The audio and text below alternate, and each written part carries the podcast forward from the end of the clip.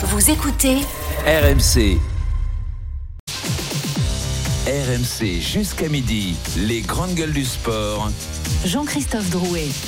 Bonjour à tous, les grandes gueules du sport, votre émission en direct tous les samedis et dimanches de 9h30 à midi, une émission exceptionnelle aujourd'hui en direct de l'accord Arena de Bercy pour le Grand Slam de Paris, l'une des dernières grandes compétitions de judo avant les Jeux Olympiques. Au sommaire aujourd'hui, le feuilleton Mbappé qui reprend de plus belle. D'après le Parisien, la superstar du PSG a choisi le Real. On vous donnera nos informations déjà. L'émotion, mais GG, seriez-vous triste de voir Mbappé quitter la France? Le président de la Fédération française de judo, Stéphane Nomis, sera notre invité à 10h pour répondre à toutes les questions des GG. Fabien Galtier nous doit-il des explications après la déroute face à l'Irlande? Nous ouvrons le débat à 10h30. Un invité exceptionnel à 11h. Elohim Prandi, le tout récent champion d'Europe de hand et héros de la demi-finale. Avec lui, ce débat, le hand français doit-il être champion olympique pour réussir ses JO évidemment, le direct ici en direct de Bercy avec notamment la belle journée, on l'espère, de Teddy Riner. Les grandes gueules du sport, je vous les présente ce matin. Christophe Cessieux, Cyril Marais, Olivier Giraud, Philippe Saint-André. Salut les GG. Salut JC. Bonjour, comment ça Bonjour va à tous. Euh, très bien, on va essayer évidemment de s'entendre. Ça fait fort, pas mal monsieur pour là. faire de, de- Parle fort le monsieur. On va lui envoyer euh, Cyril Marais, tu vois. de la radio. Cyril Marais, Bonjour notre à judoka qui est avec nous aujourd'hui pour cette euh, émission. Il fait partie de la bande. On est très heureux de. On est chez toi ici ou pas, Bercy Euh, chez moi, j'irai pas jusque-là, mais en tout cas très heureux d'être présent encore ici sur, euh, sur, ce- sur cette édition du 50e Tour de Paris et euh, le Grand Slam, bien sûr, de, de- de Paris. On est bien en bas là, on est bien, ça fait du bruit, vous allez voir, ça va se remplir tout doucement et vous allez voir, ça va, On ça va faire juste à énormément de bruit. euh, euh, des, des tatamis et notamment celui de Teddy Riner.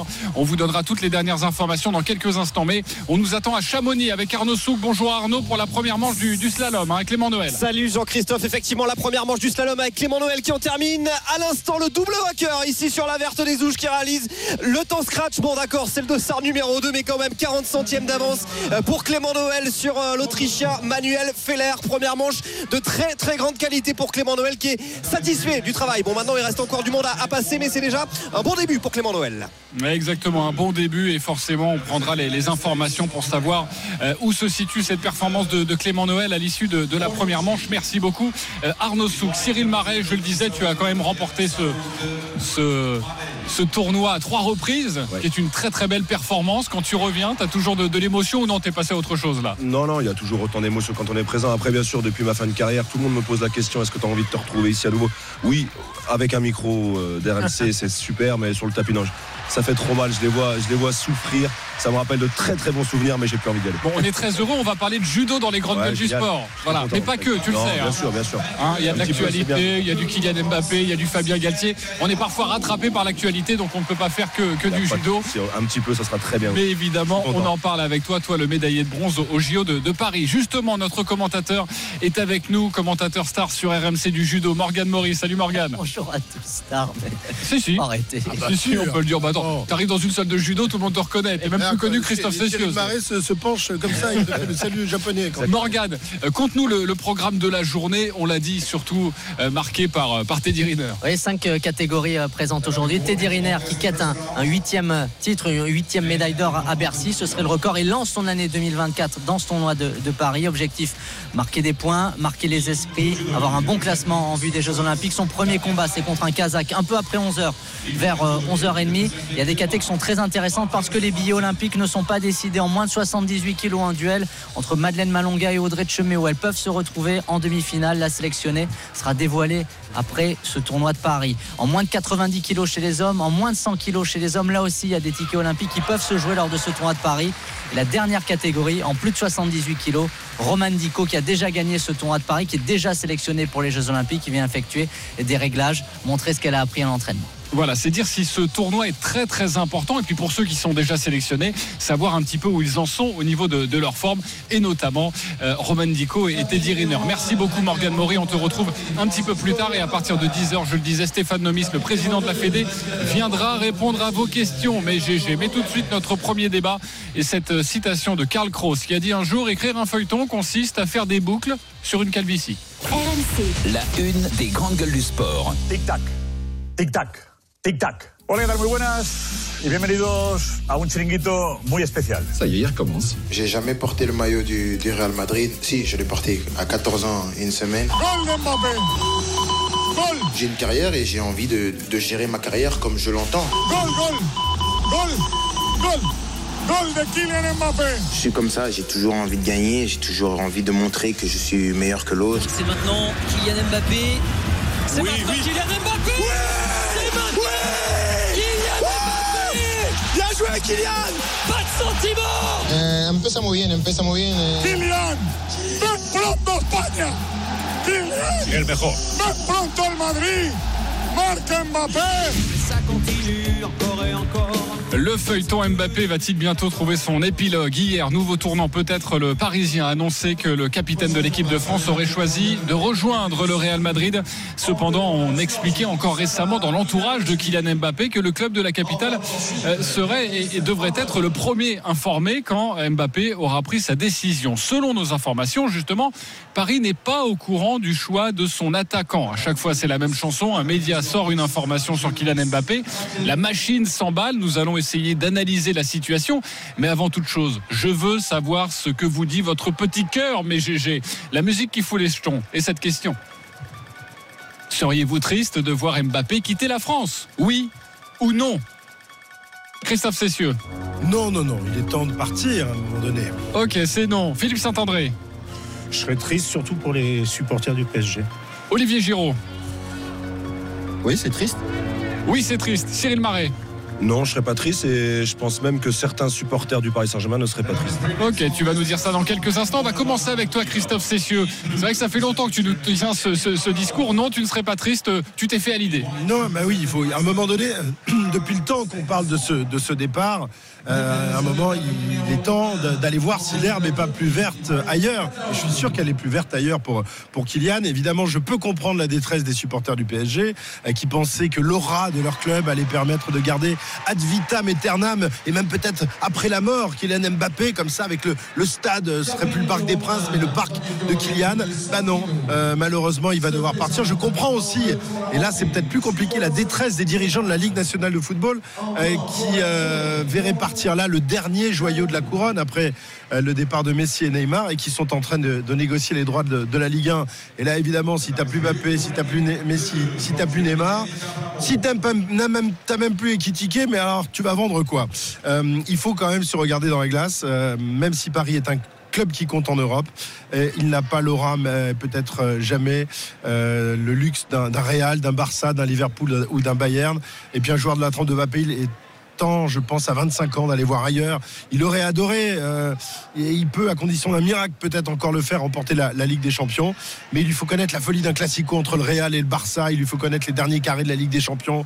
Il faut que son nom apparaisse tout en haut des candidats pour, euh, pour le Ballon d'Or. Donc oui, à 25 ans, je suis désolé, mais on joue pas dans la même catégorie que certains clubs. Ok, il faut, il faut se rendre à, à l'évidence et ça fait 7 ans déjà que Kylian Mbappé est au Paris Saint-Germain. Il serait triste, lui, Olivier Giraud? Euh, oui, triste, mais c'est assez marrant parce que Christophe, il vient de décrire tout, tout ce qui est triste dans, le départ d'Mbappé. Euh, euh, ce qui est triste dans le départ d'Mbappé, c'est qu'on est en pleine négociation des droits. Et on sait que la valorisation d'un championnat n'est due qu'à la valorisation de ses joueurs stars. Il est le dernier joueur star. Messi est parti, Neymar est parti. C'est vrai que ça tournait beaucoup autour du PSG, mais euh, ça va être un- autre championnat, une autre ligue. On se posait toujours euh, la question de la valeur de notre ligue. On, a essayé de la faire monter euh, avec ce PSG un petit peu en, en mode réel galactique.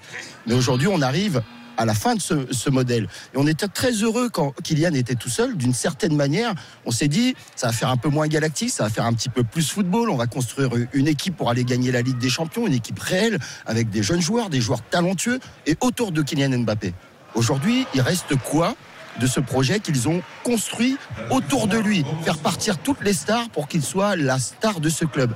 Ben Aujourd'hui, lorsqu'il s'en va, on en parlera tout à l'heure, et ben ça ressemble un petit peu à une Dupont dépendance. Ça veut dire qu'en dehors de son jeu, c'est l'aura qu'il peut avoir à la fois sur le championnat, mais à la fois sur l'intérêt de ce championnat. Donc c'est une grande tristesse, parce qu'en fait, finalement, euh, euh, le laisser partir, euh, ça rappelle, on se disait, Platini est parti, il est devenu Ballon d'Or. Zidane est parti, il est devenu Ballon d'Or. Et là, Mbappé part et le championnat il retournera dans l'anonymat au plus mauvais timing qui puisse exister. Ok, la grande tristesse d'Olivier Giroud. Cyril Marais. Moi, je dis pas vraiment triste parce que moi, je, je, je suis pas, je suis pas supporter du Paris Saint-Germain. Moi, ce que je veux aussi, c'est Kylian Mbappé en équipe de France. Et je supporte bien entendu l'équipe de France euh, euh, corps et âme. Et ce que je me dis, c'est peut-être que ça le fera encore passer un cap, euh, en- devenir encore meilleur, d'aller dans un très grand club comme ça. Aujourd'hui, malheureusement, sur le Paris Saint-Germain, c'est lui et les autres. Et quand je disais tout à l'heure que, que certains euh, supporters euh, commencent peut-être à avoir un peu marre de ça, c'est qu'on a eu des très très grands joueurs qui sont passés sur, par le Paris Saint-Germain. Malheureusement, ils sont partis. Euh, on a l'impression aussi quelquefois que- qu'il a fait venir un peu les copains de l'équipe de France. Et, aujourd'hui, pour moi, l'équipe, elle est, déjà, elle fait un petit peu moins rêver qu'il y a 2-3 ans. Et, peut-être que indirectement, Mbappé, il est, un petit peu coupable, fautif de, ça, j'ai envie de dire. Ok, en tout cas, on vous redonne cette information. RMC, Paris n'est pas au courant du choix de Kylian Mbappé. Euh, le Parisien annonce euh, depuis hier que Mbappé aurait fait son choix et ce serait le, Real Madrid. Faut-il être triste? Euh, C'est la question que l'on se pose ce, matin et puis on parlera du feuilleton dans quelques instants. Mais Philippe Saint-André, donne-nous ton, ton sentiment au fond de toi. Ben déjà triste euh, pour les supporters du PSG, puis pour le PSG, parce que quand tu espères gagner la Ligue des Champions et que tu perds ton meilleur joueur, c'est pas un bon signal. Euh, deuxièmement, j'avais vraiment l'impression qu'ils avaient créé un projet autour de lui. Voilà, ils sont séparés euh, de Messi, de Neymar. Ils amènent Lucas Hernandez, Colomani, Ousmane Dembélé, des copains à lui. Tu as l'impression qu'ils veulent monter un projet autour de lui. Et au moment de, euh, ce projet, il, il va partir. Donc je trouve que c'est catastrophique d'abord pour le PSG, catastrophique pour ses fans. Alors après, je comprends lui d'aller euh, voir un championnat différent. Euh, aussi pour essayer de, de de gagner le meilleur joueur au monde.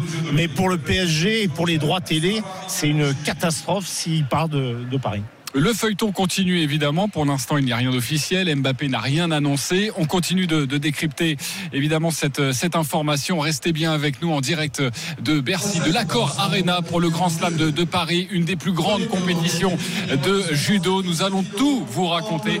Restez avec nous. On se retrouve dans quelques instants sur RMC pour la suite des grandes gueules du sport et toujours le dossier Mbappé. RMC jusqu'à midi, les grandes gueules du sport. Jean-Christophe Drouet. De retour dans les grandes gueules du sport, il est 9h44, les grandes gueules du sport exceptionnelles ce matin en direct de l'Accord Arena pour le Grand Slam de Paris. C'est du judo, l'un des plus grands tournois de judo juste avant les Jeux Olympiques. Forcément, ça prend tout son sens à partir de 11h. Vous suivrez le premier combat de Teddy Riner. C'est le moment phare de la journée. À partir de 10h, le président de la Fédération française de judo, Stéphane Nomis, sera notre invité et il répondra aux questions des GG. Les GG ce matin, Christophe Cessieux, Cyril Marais, Olivier Giraud et Philippe Saint-André. On continue de parler de Kylian Mbappé dans, quelques instants avec cette information du Parisien, les informations d'RMC euh, que vous pouvez retrouver sur rmcsport.fr. Mais juste avant, Chamonix, un petit détour avec toi euh, Arnaud Souk pour savoir où en est euh, Clément Noël euh, dans cette première manche du, slalom. C'est bien parti pour lui, hein, Arnaud. Oui, on a du mal à savoir et à savoir qui va bien pouvoir aller chercher son temps 47-09. Le temps référence pour l'instant euh, pour euh, Clément Noël, 23 centièmes d'avance sur le Norvégien Timon Haugan et 40 centièmes d'avance euh, sur Manuel Feller, l'Autrichien. Le reste des troupes est à plus de euh, 7 dixièmes de seconde. Excellente première manche vraiment de la part de Clément Noël qui euh, maîtrise dans les grandes largeurs cette euh, piste de la Verte des Ouches. hein. Il s'est imposé déjà à deux reprises ici. Il avait même remporté la première manche l'an passé avant de euh, sortir en, seconde. On va suivre les autres Français. hein. Il y en aura cinq en tout qui vont passer, notamment Steven Amier qui a réalisé de très très bonnes performances récemment, sixième notamment à Kitzbühel, Paco Rassa, Hugo Desgrippes, Léo Angno et Victor Muffin-Jandé. Ah, Merci beaucoup Arnaud Souk, à tout à l'heure. Alors Kylian Mbappé, je vous le rappelle cette information du Parisien hier, le Parisien qui euh, annonce que le capitaine de l'équipe de France a fait son choix, le choix de rejoindre le Real Madrid, mais selon nos informations, Paris n'est pas au courant du choix de son attaquant. Je vous propose d'écouter quelques supporters parisiens qui réagissent à cette information. C'est dur à vivre parce qu'un coup on me dit oui, c'est sûr il va, il va prolonger. Un coup ça nous dit oui, il va aller au Real Madrid. Le mieux c'est qu'il se prononce pas tant, des- que rien n'est sûr. Si demain il dit qu'il signe pas au PSG, est-ce que les supporters vont bien le prendre? Ils vont lui cracher dessus, ils vont le siffler parce qu'ils vont le traiter de traître alors qu'il a quand même beaucoup donné au club. Moi, je pense qu'au bout d'un moment, ce serait bien qu'il qu'il prenne une décision et qu'il la dise euh, au tout début, puisque à chaque fois faire passer les gens, passer les gens, au bout d'un moment, ça peut énerver un peu. Moi, j'espère qu'il va vite donner sa décision, qu'on puisse, être, euh, qu'on puisse avoir avant, soit avant le match dans 10 jours. Vite qu'il prenne sa décision. Est-ce que euh, après cet euh, emballage médiatique, Christophe, est-ce qu'il doit mettre fin au feuilleton Kylian Mbappé là? Ouais, Vite. ah, oui, oui, bien sûr. On n'en peut plus de ce feuilleton. Ça fait des années euh, qu'on est dedans. Euh, il occupe nos longues matinées d'hiver, de printemps, d'automne dans les grandes gueules du sport. Je ne sais pas de quoi on va parler une fois qu'il aura quitté le Paris Saint-Germain. Il va falloir qu'on trouve un. Personnellement, je préfère qu'il annonce rien tout de suite. hein. Alors oui, moi je pense qu'il est temps pour Kylian de se mouiller, de balancer les d'avoir le courage d'aller devant Nasser pour lui dire les yeux dans les yeux qu'il quitte le PSG ou qu'il reste avec le, Paris Saint-Germain. Mais bon. euh, c'est- c'est- Cette indécision, je sais pas, je pars pas, je reviens, j'attends une dernière proposition ou j'ose pas le dire, ça commence à me gonfler, ça commence à me gonfler. J'ai envie qu'il dise, il le sait, au fond de lui, il le sait ce qu'il va faire. Non, mais surtout, ce qui est, ce qui est Philippe important, ce qui est important, c'est que j'ai l'impression, moi, là, il prend le club en otage. C'est où il s'en va, il le dit tout de suite, où il signe, mais il doit signer sur une longue durée. D'abord pour avoir un vrai projet autour de lui, et puis surtout, si jamais il s'en va, que le PSG aussi récupère de l'oseille. Donc là, à un moment donné, maintenant, il faut qu'il prenne sa décision. C'est pas possible, et puis c'est pas bon aussi pour ce projet club du PSG, qui doivent savoir, les supporters doivent savoir, et surtout les dirigeants doivent savoir s'il reste Nous, nous aussi, ou on a envie de savoir. Nous aussi, on a envie de savoir. Je- Je rappelle qu'au niveau du timing, tout de même, nous sommes à 10 jours du match de huitième de finale aller de la Ligue des Champions face à la Real Sociedad. Est-ce le meilleur moment pour l'annoncer Olivier Giraud? Alors, ce qui est intéressant, c'est que euh, ce qu'on n'a toujours pas compris, c'est que c'est une stratégie. C'est-à-dire de ne rien annoncer, de, de faire poireauter, c'est une stratégie qui marche depuis 4 ans et tout le monde tombe dans le panneau de, de- de- depuis toujours. C'est-à-dire que ça, ça, Pourtant, ça- cette fois-ci, il a dit qu'il ne ferait pas la même stratégie qu'il y a deux ans. soit avant la Coupe du Monde, mais toujours au même moment, un moment décisif. Et ça, stratégiquement, quand tu négocies ton contrat, Ah. eh ben, ils sont très forts. C'est-à-dire que ça peut énerver tout le monde, mais ils sont très forts parce que ça fait monter tout le monde au cocotier. C'est-à-dire que quand tu prends ta décision avant une Coupe du Monde, ça presse tout le monde. Quand tu prends une décision avant des droits télé, ça presse tout le monde. Et le maître des horloges, depuis toujours, c'est lui. Donc ça nous plaise ou non, c'est leur stratégie que ça soit clair, c'est leur stratégie. Donc, euh, il l'annoncera au dernier moment. À chaque fois qu'il doit dire il part, il y a toujours des fuites qui vont dire qu'il va partir au Real, ce qui va activer encore le- le PSG. Et c'est une stratégie personnelle. Et je comprends que ça énerve tout le monde, mais qui fonctionne à merveille. Ok, mais qui fonctionne à merveille. Mais là, tu es en train de nous dire qu'on va peut-être encore Jusqu'au attendre mois de juin, quoi, en gros. Non, avril, mai. Jusqu'au jusqu'au dernier moment. Jusqu'au dernier moment. Jusqu'à le dernier jour du, du jusqu'à ce mercato. à un moment donné, Mais- veux mais ça, ça fonctionne individuellement, mais pour le club, pour le collectif, c'est C'est pas- là que c'est Je crois intéressant. qu'il en a rien. Oui, mais. Et par rapport à c'est c'est là où c'est où c'est terrible et puis de signer un an un an un an dans- un foot où il y a en plus il y a, il y a- il y a- il y a un marché des transferts c'est c'est catastrophique Cyril Marais. Quand on voit aussi le, le- le feuilleton l'année dernière, je, je suis pas certain qu'encore le, le Real Madrid va encore courir après lui jusqu'au dernier moment. Ouais, mais on dit ça dernière. tous les ans, mais Ouais. ils courent là, il y a- Alors- ils ont la langue qui pend, les, les- les- Alors- alors, a- supporters. du Real, ils attendent devant la porte. oui, aujourd'hui, C'est le avoir- chien-chien qui attend son maître devant la porte. Euh, euh, ça, alors, il y, a- il y a un truc, c'est que on- on- tout à l'heure tu disais, Tu fais bien le chien. tu, tu- tu disais Cyril, ça fait moins rêver. Euh, euh, Bah, bah, déjà, il fait moins rêver non, sur le terrain. non, mais- tu le vois sur Strasbourg, il marque, mais il est pas bon. que- eh, Cyril, est-ce que tu te rends compte euh, de la manière dont on regarde le PSG C'est-à-dire qu'ils écrasent le championnat depuis 1000 ans et il y a des gens qui vont quand même dire ça fait moins rêver.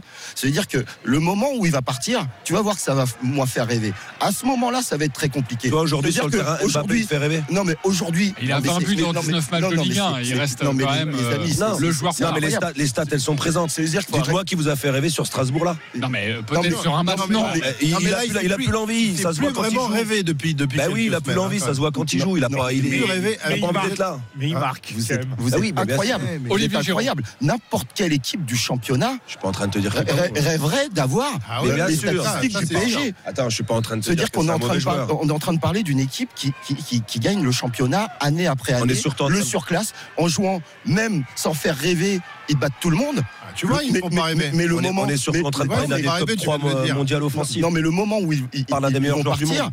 mais vous vous rendez compte, Ah, c'est-à-dire mais que ce qui va rester, mais ça va être une catastrophe. Comment va-t-on Oui, attirer, alors- alors, comment va-t-on attirer Olivier, des nouveaux Olivier, joueurs de je qualité suis peut-être d'accord avec toi, euh, c'est-à-dire que tu n'auras plus un, un club qui dominera de la tête et des épaules le championnat, mais ça peut peut-être relancer euh, une espèce de concurrence et, et peut-être une sorte Mais- de mais- suspense.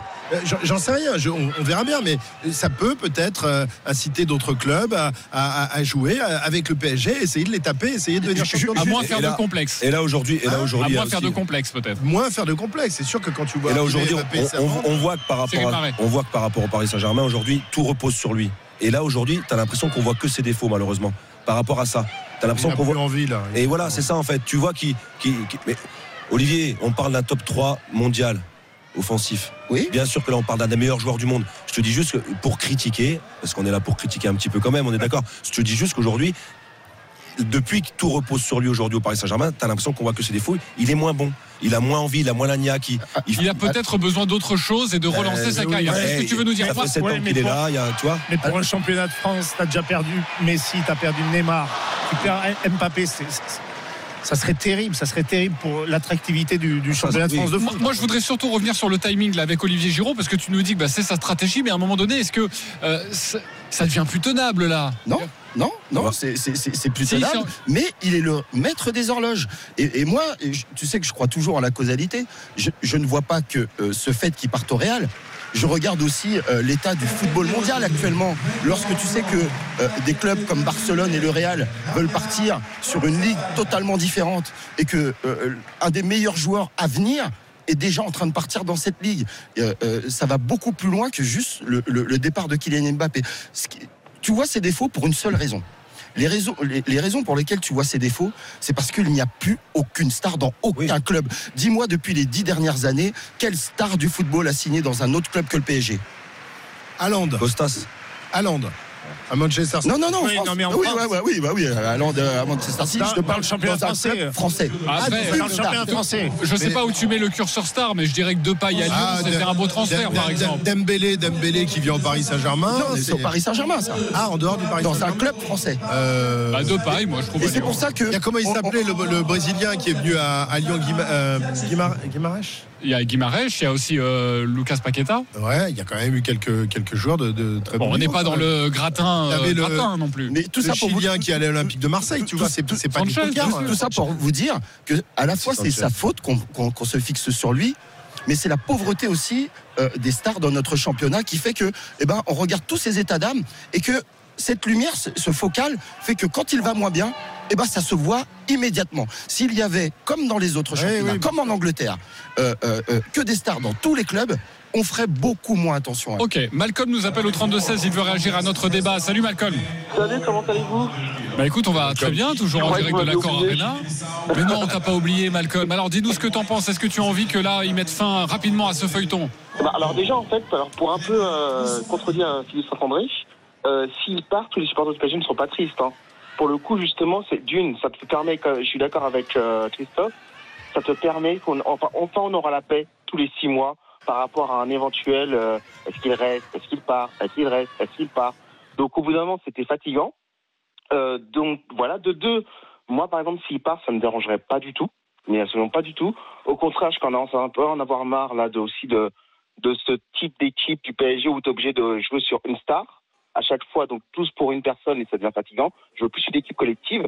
Et euh, même s'il part, est-ce que ça veut dire que le PSG perdra? Moi, j'en suis pas sûr. C'est parce qu'il part, c'est pas ce qui va arriver derrière. Au contraire. Et euh, de trois, justement, ah bah je sais même plus ce que je veux dire. Ah bah s'il voilà, c'est tout. Non, pour le coup, moi, s'il part, c'est pas. Mais puis même vu la communication actuelle, moi, je pense qu'il va partir. Mais ça va pas, il va pas me manquer. C'est un grand joueur, il nous a beaucoup donné, merci pour ça. Il part pour ça rendu.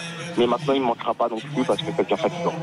Ok, bon bah c'est dit, on aura l'occasion d'en reparler sur RMC. Merci beaucoup Malcolm d'avoir été euh, avec nous. Sachez que toutes les dernières informations sont à retrouver sur rmcsport.fr. Voilà pour le dossier Kylian Mbappé. Il va être difficile à remplacer. même s'il part, Ah, hein. ça, tu m'étonnes. Tu m'étonnes, Philippe. Tu vois, c'est ce que je te disais tout à l'heure. J'ai beaucoup d'amis supporters du Paris Saint-Germain et j'ai un peu de mal aussi à comprendre, tu vois, le, le- le message de Malcolm là, mais euh, com- comment, tu vois, comment aujourd'hui on peut dire qu'il manquera Ça va en contradiction un peu ce que je dis depuis ce matin, mais c'est quand même dur quand même de dire qu'un des meilleurs joueurs au monde comme ça, euh, ouais, il nous manquera pas. Parce qu'il y, a- il y a quand même un sentiment de malaise, euh, tu vois, sur le terrain en ce moment, il y a un truc qui va pas. Alors oui, c'est parce que genre, On va pas relancer le débat, les copains. J'étais justement en train de le clore et vous voulez reparler d'Mbappé. On en reparlera, ne vous inquiétez pas, pour le plus grand plaisir de Christophe Cessieux dans cette émission.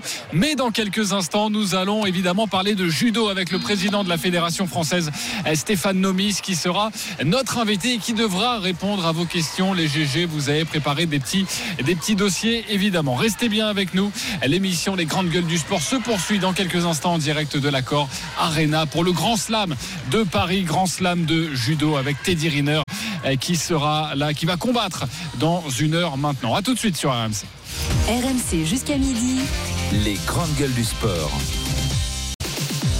RMC jusqu'à midi. Les grandes gueules du sport. Jean-Christophe Drouet. 10h07 de retour dans les grandes gueules du sport. Votre rendez-vous le samedi, le dimanche de 9h30 à, à midi. Une émission exceptionnelle en direct de l'accord Arena pour le Grand Slam de, de Paris. C'est du judo, une grande compétition juste avant les Jeux Olympiques.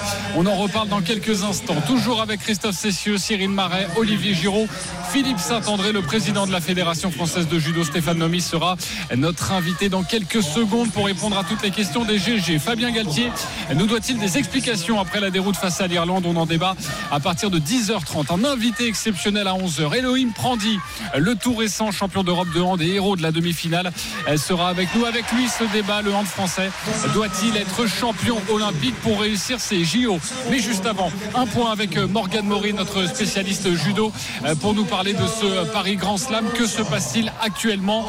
La salle est déjà quasi pleine, forcément. C'est un jour, c'est un dimanche, donc un jour de, de Morgane. On aura 15 000 personnes cet après-midi au plus fort des, finales. Ça passe pour les, judokas qui sont en sélection pour aller chercher un ticket olympique en moins de 78 kilos. Elles sont trois à pouvoir espérer ce ticket.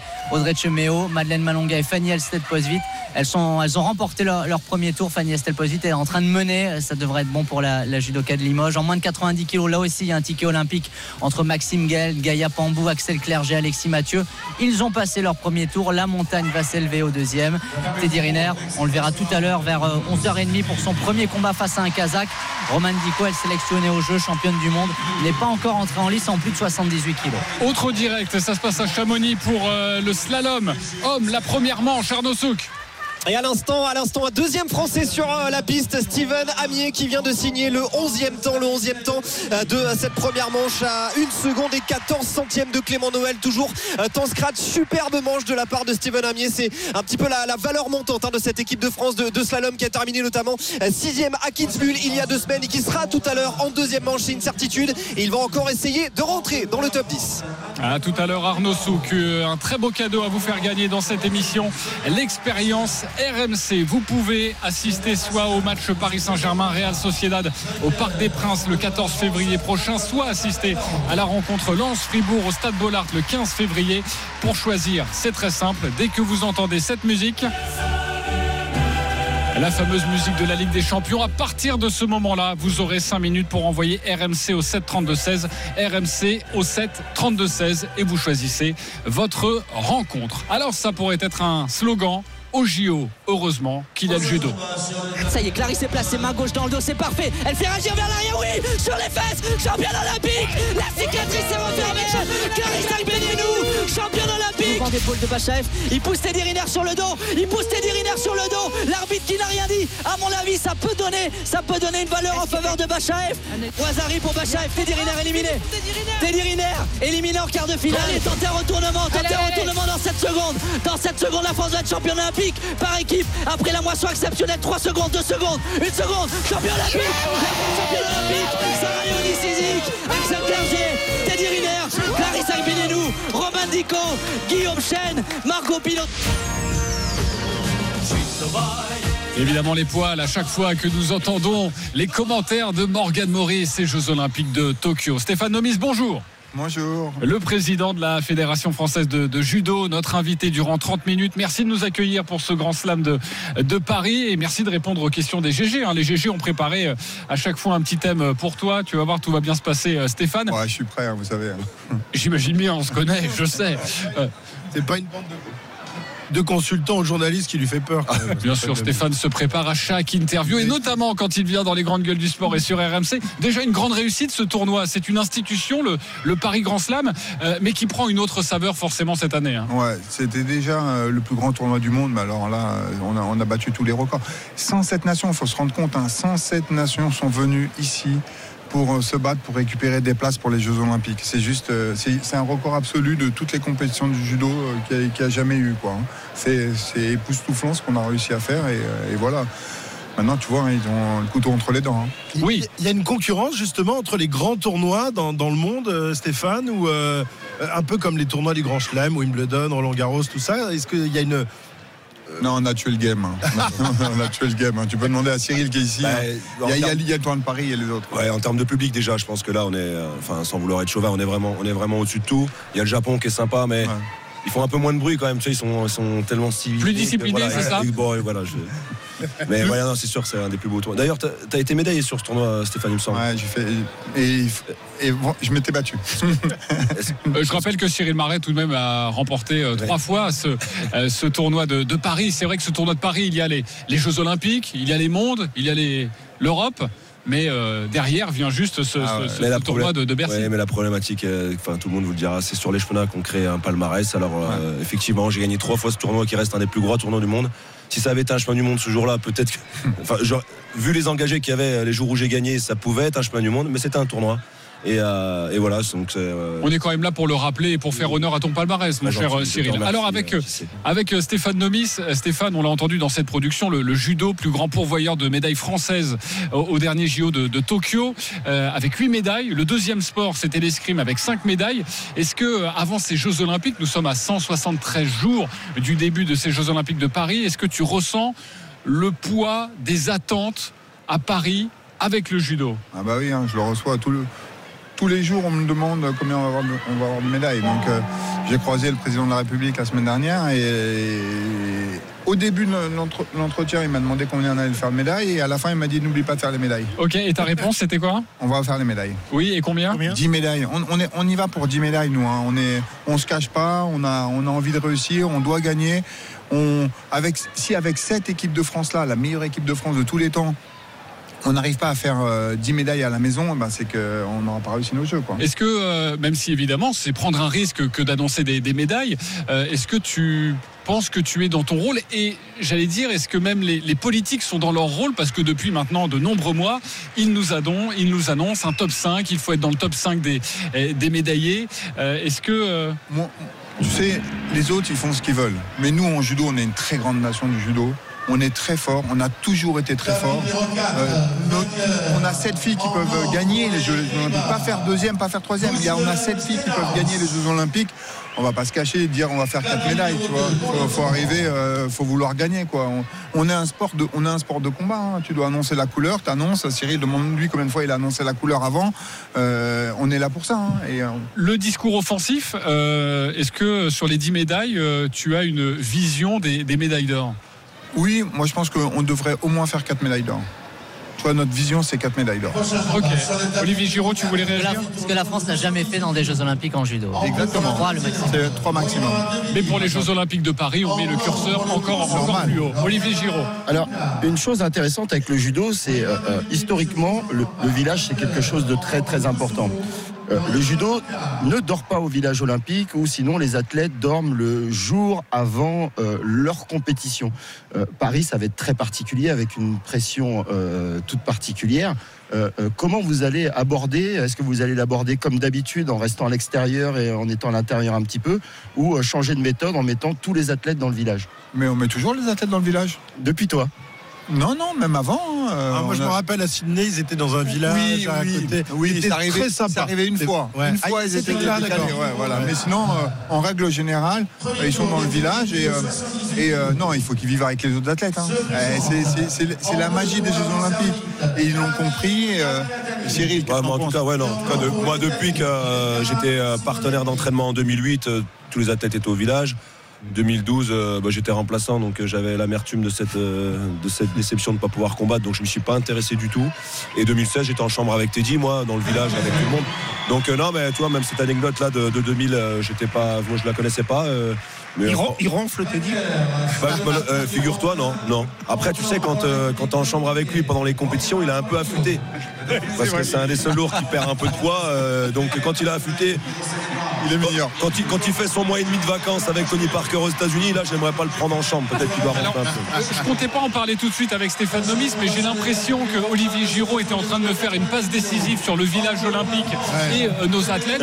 Donc, je vais y aller maintenant. Euh, Clarisse Agbenienou, euh, qui a performé hier, qui a remporté une nouvelle médaille d'or dans ce, dans ce Paris Grand Slam, qui a interpellé la semaine dernière le président de la République, Emmanuel Macron. On en parlait d'ailleurs dans cette émission, en lui demandant d'avoir sa fille avec elle au, village olympique. On le sait, c'est le CIO euh, qui a ce pouvoir de, décision. On sait que ce serait une, une première. Le CIO avait un petit peu revu sa réflexion aux Jeux Olympiques de, Tokyo en permettant des visites à l'hôtel, mais pas forcément au village olympique. Toi, on t'a entendu, tu es pour euh, que euh, les athlètes emmènent leurs enfants juste pour Clarisse ou, ou tous les autres pourraient faire leur demande? Non, mais moi, moi, je pense que les enfants, ils pourraient venir, tu vois, au village, faire une entrée, une sortie. Mais tu vois, ce qui est, ce qui est compliqué à faire, c'est la nuit au village. Parce que euh, t'imagines si l'enfant il a une crise de dents ou il a, il a quoi que ce soit, on peut pas perturber les autres athlètes. Mais une visite, euh, c'est c'est leur famille, c'est leur Une visite, pourquoi pas C'est ce que demande Voilà. Clarisse, une visite ou elle veut Non, quand même je pense, avoir je euh, pense qu'elle je pense elle qu'elle veut, elle veut plus, mais euh, ça va être difficile à obtenir plus parce que ça veut dire et elle c'est pas la seule dans son cas. Dans, dans tout- dans beaucoup de pays, dans beaucoup de pays, ça, il pourrait faire la demande. Et si tous les pays faisaient la demande, ça pourrait perturber les athlètes des, des- des Jeux Olympiques aussi, tu vois. Ça pourrait faire jurisprudence et ça, pourrait donner envie aux autres pas, c'est pas ça pourrait, ça ferait jurisprudence. Et, et, euh, et donc, eh ben ça, ça, ça va être difficile pour eux d'accepter. Mais après, c'est leur, euh, c'est leur problème. hein. Vais- chacun ses problèmes. hein. Après, Cyril Marais comme nounou, il serait parfait. Vous pouvez l'engager comme nounou euh, pour s'occuper des, des enfants. Hein Mais tu sais, tu sais, euh, j'ai deux enfants en bas âge et j'accomplis ce rôle à la perfection. Enfin, je, je pense. Oui, on demandera à ta femme quand même. Euh, Stéphane Nomis, avec nous, le président de la Fédération française de, de judo, pour nous parler évidemment de ce Paris Grand Slam, des Jeux Olympiques. Euh, à toi, Christophe Cessieux, tu voulais euh, parler avec lui de la, de la sélection, les candidats, les Français pour ces JO. Et évidemment, la sélection, on en a beaucoup parlé. On va encore en parler tout au long de, de ce week-end parce qu'il reste encore des tickets à aller chercher. Les, les premiers tickets, vous les avez distribués au mois de novembre. Ça avait provoqué quelques petites larmes. On se souvient de la réaction de, de Julia Tolofoa, euh, qui, a estimé qu'elle n'avait pas eu sa chance pour espérer se, se qualifier. Est-ce que vous avez parlé avec elle euh, depuis, euh, Non, Stéphane? Est-ce que j'ai pas parlé avec Non. Ça n'a pas été réglé cette histoire alors. Ça reste Bah, un si, peu. réglé, hein. Oui, réglé au niveau réglementaire, mais, euh, mais humainement. Ben, hum- hum- non, on, on s'est vu, on s'est croisé, on s'est fait la bise, euh, voilà, mais on n'en a pas parlé. euh, mais après, je, je sais bien, hein, mais à un moment donné, il faut faire des choix. Et j'assume toujours mon choix, mais complètement. euh, Quand tu vois le palmarès de Roman, euh, elle est championne d'Europe en titre, elle est euh, médaillée olympique, euh, championne du monde. euh, à un moment donné, tu dois, tu dois trancher. euh, il y a- Mais alors pourquoi vous n'avez pas euh, tranché par exemple pour euh, Malonga et Chemeo qui Bah, sont bah. en compète encore aujourd'hui et qui elles aussi sont deux grandes championnes? Euh, Mais alors là, c'est deux grandes championnes de, de- De même niveau. De même niveau. Tu vois. Euh, euh, Julia, c'est une grande championne, hein, mais, mais aujourd- aujourd'hui, Roman, elle est un peu devant. C'est- C'est comme ça. On va peut-être la récupérer au rugby, euh, Julia. Ah bah, elle, a, elle a de la famille dans le rugby. Elle, a- un paquet déjà. Stéphane, Ah les- laisse-nous là au, au judo. euh, Juste pour les, pour les derniers tickets, là, et je redonne la main à Christophe, pour les derniers tickets, ça se joue sur ce tournoi ou non Vous laissez encore le temps de la réflexion? Non, non, ça devait se jouer sur ce tournoi, mais euh, on va pas se mentir, en, en moins de 73, ils ont été plutôt nuls, hein, tu vois, ils nous ont rien montré. euh, c'est, euh, c'est, dommage qu'on a vu, hein, ils ont une chance euh, incroyable de pouvoir jouer une sélection au tournoi de Paris chez eux, dans leur, euh, dans leur enceinte, avec leur public et tout ça. Et ils sont pas au rendez-vous, euh, nous, moins de 73. Et c'est dommage, hein, mais c'est une réalité. Hein. Morgane, est-ce que tu peux nous expliquer comment ça s'est passé justement pour cette, pour cette catégorie? En moins de 73, c'est la caté où c'est le plus compliqué, où les Français sont le plus loin au haut classement. Ils étaient quatre à pouvoir espérer euh, se distinguer. Euh, celui qui allait le plus loin, c'est Johan Benjamin Gaba, qui est le leader de la catégorie en France. Il a atteint le troisième tour où il a été quand même largement dominé par un Kazakh qui n'a pas eu match. Euh, c'est Johan Benjamin Gaba qui mène la catégorie. Mais personne ne s'est distingué, n'a réalisé de perf individuelle. Gaba, on compte sur lui. Pourquoi? Parce qu'il est très fort en équipe. Au dernier mondiaux, il a emporté 3 points sur 4 aux équipes, en battant notamment le japonais en finale, le japonais qui sera aux Jeux Olympiques. Alors, je, trouve que son combat contre le Kazakh, moi, il est, il est pas si mauvais que ça. Ah, tu vois, il, fait, le combat, tout ça. Le Kazakh, il, gagne dans le Golden déjà, dans, le- Golden. Euh, mais par contre, il doit aller chercher mieux. On attend mieux de lui. C'est ça la vérité. Stéphane, euh, on est un peu frustré euh, de ne pas pouvoir mettre les meilleurs euh, judokas et meilleurs judokas français euh, aux Jeux Olympiques. Euh, on a le droit à une place par catégorie, par nation. Est-ce qu'il n'y a pas moyen, euh, je ne sais pas, de, de- de changer un peu cette situation-là, d'aller auprès de, de- de- du CIO, de la Fédération internationale, et d'avoir, je ne sais pas, de- les meilleurs mondiaux qualifiés par catégorie, non? On est, on est content dans certaines catégories de ne pas avoir deux japonais, deux russes. Bah, Il y aurait deux japonais, Ouais. Christophe, médiatiquement. Et des- et des ouais, fois- tu faire très mal au judo. Tu, des- tu pourras avoir des finales japono-japonaises et ça ferait mal au judo. Ça ferait mal au judo. Ah, on pourrait avoir des, des finales franco-françaises. oui, ça ferait pas mal au judo. japonais, ça marche on aurait, ouais. on aurait aussi des, des finales franco-françaises, c'est sûr. Mais le, tu vois, tu laisserais plus, plus de chance pour les petits pays. Les pays où moins nombreux, ils auraient moins de chance, tu vois. Des pays où ils peuvent moins sortir aussi en compétition et tout. Aujourd'hui, il faut savoir que pour pouvoir disputer les Jeux Olympiques, il y a une ranking list. Il y a une ranking list suivant les résultats qu'on fait en tournoi. Et euh, il faut faire partie, euh, je ne vais pas dire de bêtises parce que peut-être que ça a changé depuis les Jeux de 2016, mais il fallait faire partie des 22 de la ranking list, c'est toujours pareil. Et, euh, et voilà, donc ça, pour faire partie de ces 22, bien sûr, ça peut descendre un peu plus bas. S'il y a 2, 3 Japonais dans ces 22, on va chercher le 23, 24, 25. Donc quelquefois, tu peux être 30e de cette ranking list et faire les Jeux Olympiques, puisqu'il y a peut-être deux Russes, enfin deux athlètes neutres et puis, et puis trois Japonais devant toi avec deux, deux Géorgiens. Et puis donc, du coup, ça descend un peu plus bas. Moi, j'aimerais rebondir, Stéphane, un petit peu sur, euh, bien sûr, bah, sur le niveau des, des judokas masculins. Puisque, puisque là on parle de la catégorie des moins de 73 kilos, mais euh, sur, les, sur les deux premiers jours, on a 16 engagés chez les garçons. On a euh, Lucas Mérizé, j'ai envie de dire, c'est, c'est le petit arbre, euh, tout comme Teddy, qui cache un peu la forêt. Parce que, parce que Lucas. Ouais, Teddy, c'est un, ouais, c'est un gros- c'est un grand chêne. Mais, mais Lucas, Lucas euh, s'installe vraiment depuis, euh, depuis pas mal de temps comme, comme un leader incontesté, puisqu'il est champion d'Europe en titre. Euh, là, il est revenu, il est revenu d'un- d'une blessure importante, puisqu'il a eu les ligaments croisés il y a, il y a un peu moins d'un an. Il a gagné deux grands chelems. Il a le troisième euh, vendredi, euh, ici, devant tout son public. Mais autrement, derrière, bah, c'est la seule victoire et la seule médaille. Une septième place chez Romain Valadier, qui est en moins de 60 kilos, la même catégorie, qui, qui montre aussi de très belles choses, qu'il est jeune. Mais autrement, aujourd'hui, euh, chez les garçons, c'est un peu compliqué. 16 engagés, 4 14 athlètes non classés, donc qui ne passent pas ni entre premier, deuxième ou troisième tour.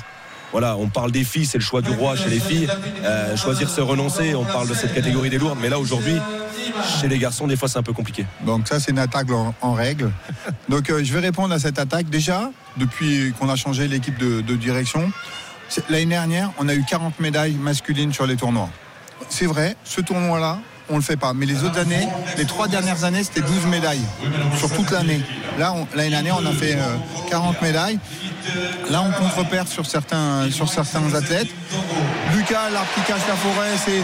Je rappelle que la dernière médaille au tournoi de Paris en or, c'était Cyril Marais en 2016. Il y a eu Teddy aussi, même. Oui, ah, hormis Teddy, je retire Teddy, à, à part, c'était ça, 2016.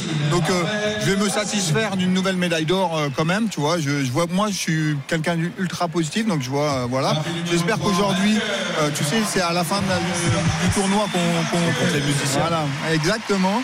Et donc euh, je pense qu'on peut encore parfait. Et, mais après, tu vois. euh, quand tu vois le combat qu'a fait Walid Kiyar sur euh, Maruyama, il a fait un combat extraordinaire, tu vois. Euh, au moins, il s'est battu, il a, il, il a mis l'engagement, il a, il, a mis, il a mis tout. Mais on est moins fort chez les femmes, euh, chez les hommes que chez les Ah femmes. bah oui, bien sûr, on est moins fort euh, Moi, chez, chez les mecs. aujourd'hui. Mais, mais c'est vraiment remonté. C'est- il y a- il y a- avant, tu sais, il y a- il y a 2-3 ans, quand tu rencontrais un autre pays, ils se disaient bon, on prend un Français, ça va, ça va être facile. C'est fini ce temps-là quand même. hein. C'est fini. Sauf qu'aujourd'hui, aujourd'hui, je pense qu'ils ont eu peur.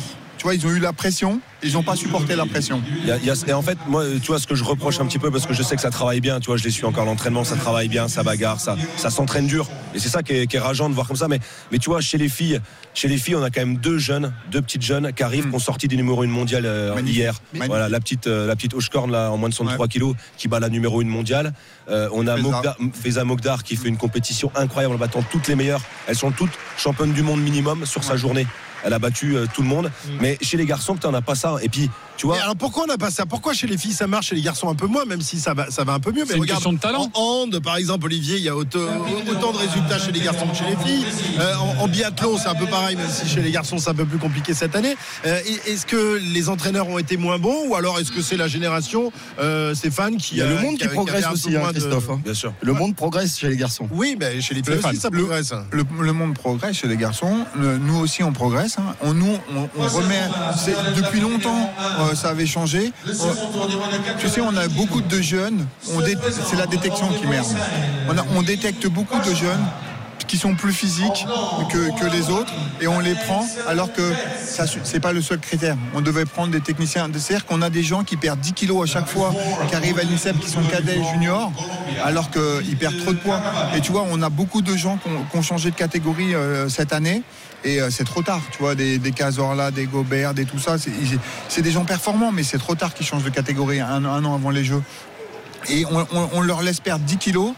On ne doit plus admettre ça, tu vois. À, à- Au-delà de 5-6 kilos, euh, tu sais comme c'est dur, hein, serrer le- la perte de poids. Ah, hein. c'est surtout qu'il y a beaucoup plus de tournois qu'auparavant. voilà. Ouais. Moi, je perdais 10 kilos, mais j'avais 5-6 tournois dans l'année maximum, en comptant même les chemins officiels. Aujourd'hui, maintenant, il y a, il y a plus de 10 grands chelems. Donc, euh, ouais, Stéphane Nomis, le président de la Fédération française de judo, est notre invité sur RMC à l'occasion de cette émission exceptionnelle à l'accord Arena pour le Grand Slam de, de Paris. Philippe Saint-André, une question pour euh, Stéphane Nomis. Ouais, moi, Stéphane, je suis admiratif et j'ai toujours aimé euh, votre politique sur la transmission, où tout le temps les anciens grands sportifs, féminines ou masculines, sont dans les clubs, sont dans l'organisation, sont dans les structures, sont aussi euh, euh, présidents.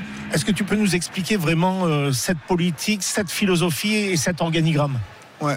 Ce qui est bien en judo, c'est que on, vit tous ensemble. Tu vois, c'est c'est les 5000 clubs. On a 5000 clubs sur tout le territoire. C'est eux qui vont former au départ les champions. Après, une fois qu'ils ont commencé à les former, à, les, modeler, les, gamins, ils passent dans, nos- dans nos sports-études. On a 25, euh, 35 sports-études, 25 pôles. Donc tu vois, et, après on a 5 pôles euh, ju- euh, juniors. Et après, les pôles France. Et après, ils vont à l'INSEP. On a un système pyramidal qui est hyper huilé. Et nos champions, une fois qu'ils ont été champions olympiques, ils retransmettent. Ils sont très rares ceux qui sortent du circuit. Ils sont très très rares. Il y en a un, euh, David, qui sort du circuit, mais au début, il a, il a, il a été entraîneur. Au début, il était entraîneur. Il- au début, il a été entraîneur, après, il est sorti. Il y a Jamel qui était sorti, mais qui revient. Euh, tu vois, on a des Marie-Claire qui sont sortis, mais qui, voilà, qui, qui- qui reviennent que doucement. Mais, mais, mais globalement, la transmission, elle se fait, elle se fait là. Ils sont dans l'épaule, ils sont dans, dans l'équipe de France, ils sont dans l'épaule. Et ça, ça nous permet de garder la connaissance du haut niveau. Sais, entre un champion et un non-champion, ça tient à pas grand-chose. Ça tient à vraiment pas grand-chose. Les petits détails. Et ouais, les petits détails qui font la, la grande différence, mais, euh, mais c'est important, quoi. Euh, Reste avec nous, euh, Stéphane Nomis. Encore quelques questions de la part des DGG du sport. On va marquer une pause. Mais nous sommes là en direct de l'accord Arena pour le Grand Slam de, de Paris avec le président de, de la Fédé et d'autres invités, notamment à 11h. Ça n'a rien à voir avec le judo, mais il est champion d'Europe depuis la semaine dernière. Champion d'Europe de, de hand. Le héros de la demi-finale, Elohim Prandi, sera également notre invité. A tout de suite pour cette émission exceptionnelle. RMC jusqu'à midi, les grandes gueules du sport. Jean-Christophe Drouet. 10h33 de retour dans les grandes gueules du sport en direct de l'accord euh, Arena pour le Grand Slam de Paris, RMC radio officielle euh, de la Fédération française de, judo, de ce Grand Slam de, Paris que nous allons vous commenter tout au long de la journée avec euh, notre spécialiste Morgane Maury. Toujours avec Cyril Marais, notre judoka, notre handballeur Olivier Giraud, notre rugbyman Philippe Saint-André et notre éditorialiste Christophe Cessieux. Toujours également avec notre invité, le président de la Fédération française de judo, Stéphane Nomis. Les GG ont beaucoup de, de questions pour toi. Cyril Marais, tu voulais euh, de nouveau poser une question au, président de la Fédération. Oui, non, parce que je voulais parler euh, avec Stéphane. Après, euh, ça prendra peut-être beaucoup de temps, mais aujourd'hui, on voit sur les réseaux sociaux dans les pays de l'Est des, jeunes, des jeunes athlètes qui ont 8-10 ans qui font euh, des uchikomi, c'est un, mouvement de répétition, l'uchikomi, d'une précision incroyable. Et, nous, aujourd'hui, tu vois, bah, je te félicite même Stéphane pour tout le travail que tu as effectué. On a, on a 500 000 licenciés à la Fédération française de judo. Mais par contre, aujourd'hui, nous, quand on a 8 ans, on joue au crocodile et, euh, on fait un petit peu de judo.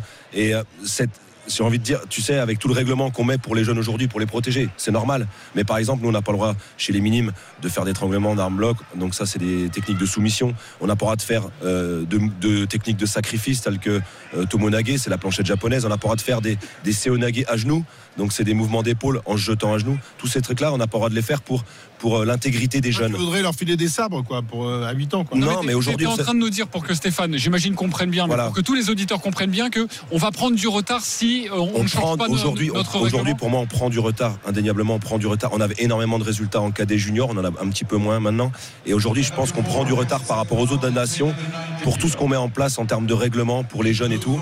Et on sait, on sait très bien qu'aujourd'hui, en fait, c'est quand on est jeune qu'on apprend le mieux.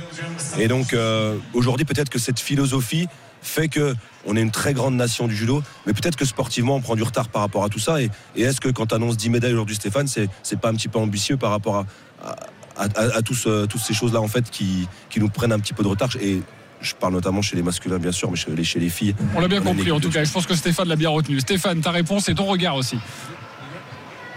Déjà, je vais juste répondre sur la deuxième question. La deuxième question, moi aujourd'hui, on est aujourd'hui, on est deuxième jour, on est troisième jour maintenant. Je regarde le tableau des médailles. On est en tête, quatre médailles d'or et, euh, une chez les hommes. Et j'espère que tout à l'heure, euh, Teddy euh, va en ramener une deuxième, que euh, Roman aussi, que Mado ou, Chum aussi. Donc euh, je pense qu'on sera, on sera première nation ce soir. Ça faisait très longtemps que c'était pas arrivé. Oui, ça faisait très longtemps. Merci de, de souligner le travail qu'on a fait.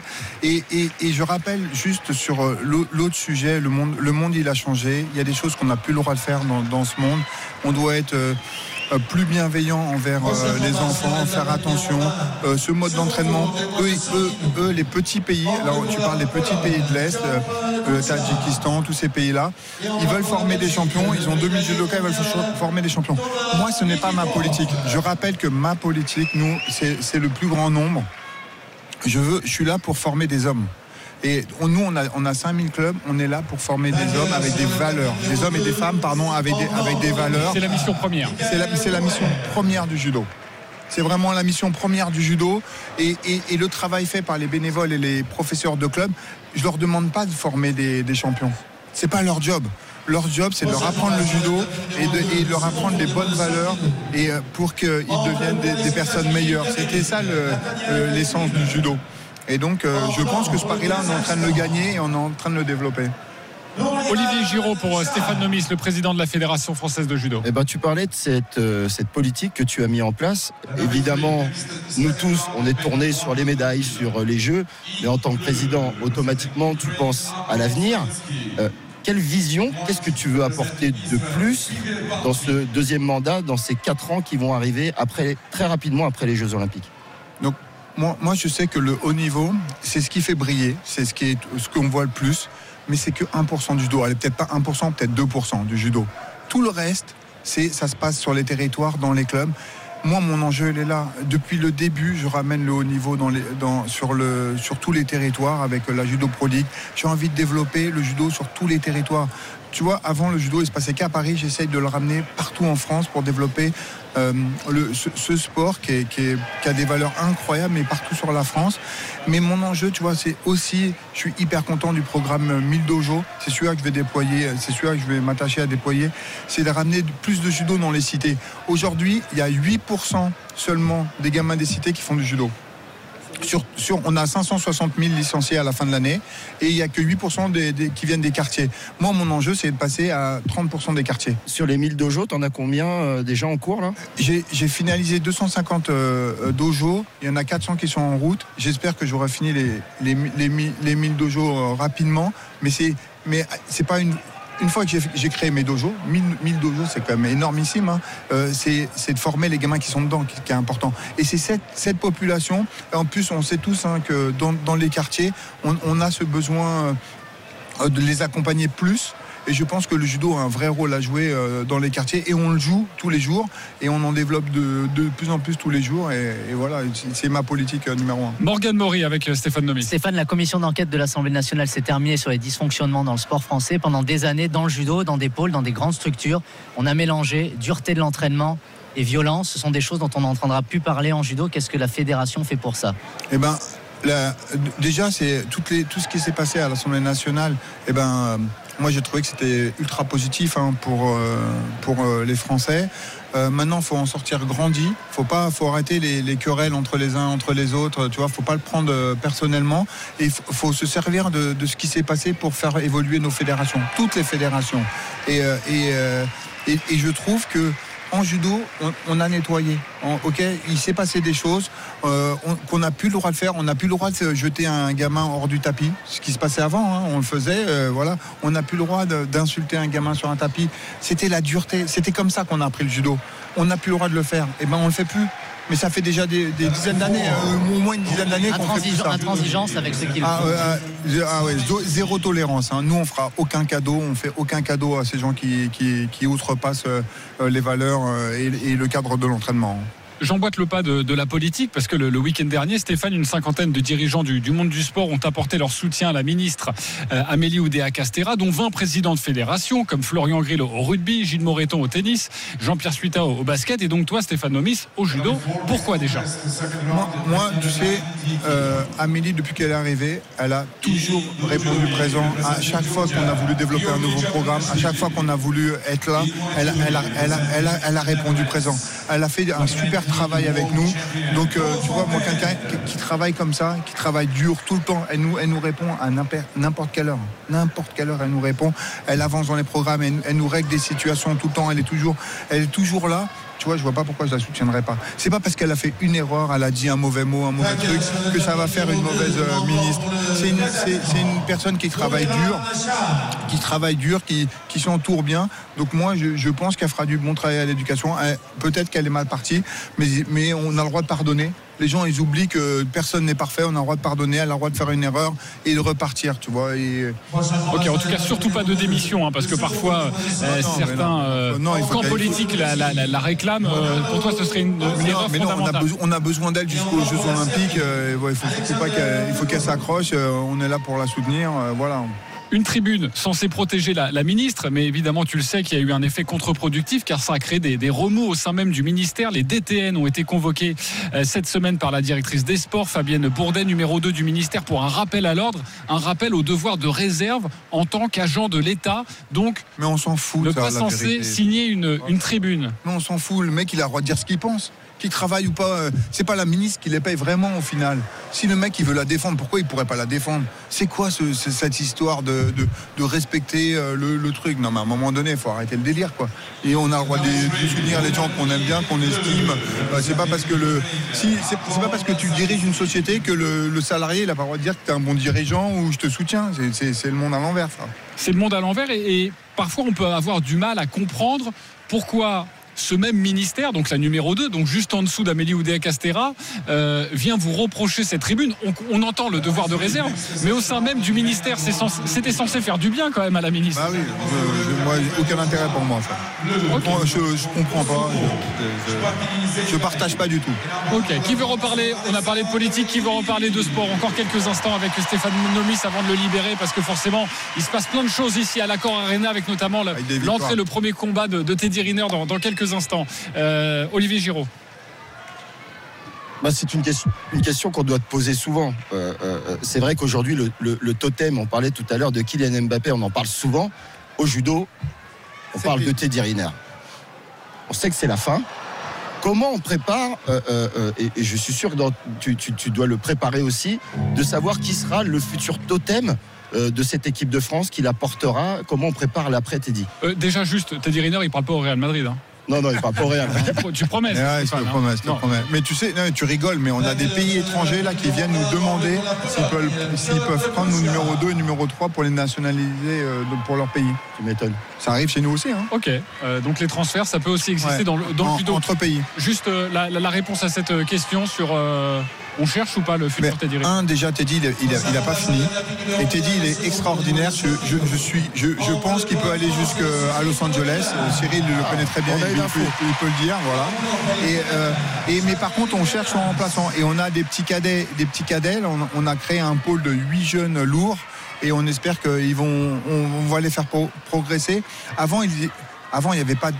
Tu sais, jusqu'à. Il était tellement champion, tellement loin devant, que quand tu es numéro 2, numéro 3, tu pas envie d'y aller. Alors que là, ils savent que c'est fini. Donc là, ils ont envie de, de prendre la place et d'y aller et, et ils vont avoir l'expérience de Teddy. Donc euh, on va former. Je suis persuadé qu'on aura un remplaçant de Teddy. Ok, on va avoir le remplaçant de Teddy, mais surtout Teddy, il va aller euh, jusqu'en 2028. Ah, crois l'info. Merci beaucoup Stéphane Nomi, c'était très intéressant. On pourrait te garder durant, durant deux heures. Tu Ouais, je suis reviendras, là, je suis là. tu reviendras nous voir dans les grandes gueules du Euh, sport. hein. ah, Quand tu veux. Tu sais, je réponds toujours présent. Bon, c'était très Merci, sympa. J'avais une question sur Clarisse, mais bon. de Ah, vas-y, vas-y, vas-y, Clarisse. sur Bah, Clarisse. vas-y. Allez, la Vas-y. dernière. Ah, T'es malin, toi. Ah, Allez, on ouais, accélère. Clarisse, elle, aussi, est énorme. elle aussi, c'est la grande championne. Ah, mais c'est- c'est une immense championne, on l'a vu encore hier. C'est pareil, c'est pareil. Mais Stéphane, elle crispe parfois un petit peu de par ses prises de position sur l'histoire du, euh, du kimono, sur l'histoire de, de sa gamine qu'elle veut amener au, au jeu. Tu la considères avant tout comme une championne de son temps, féministe engagée, ou comme une diva capricieuse, toi? Mais, mais elle est progressiste, elle fait progresser le système. Moi, je, je la kiffe, euh, Clarisse, je la kiffe.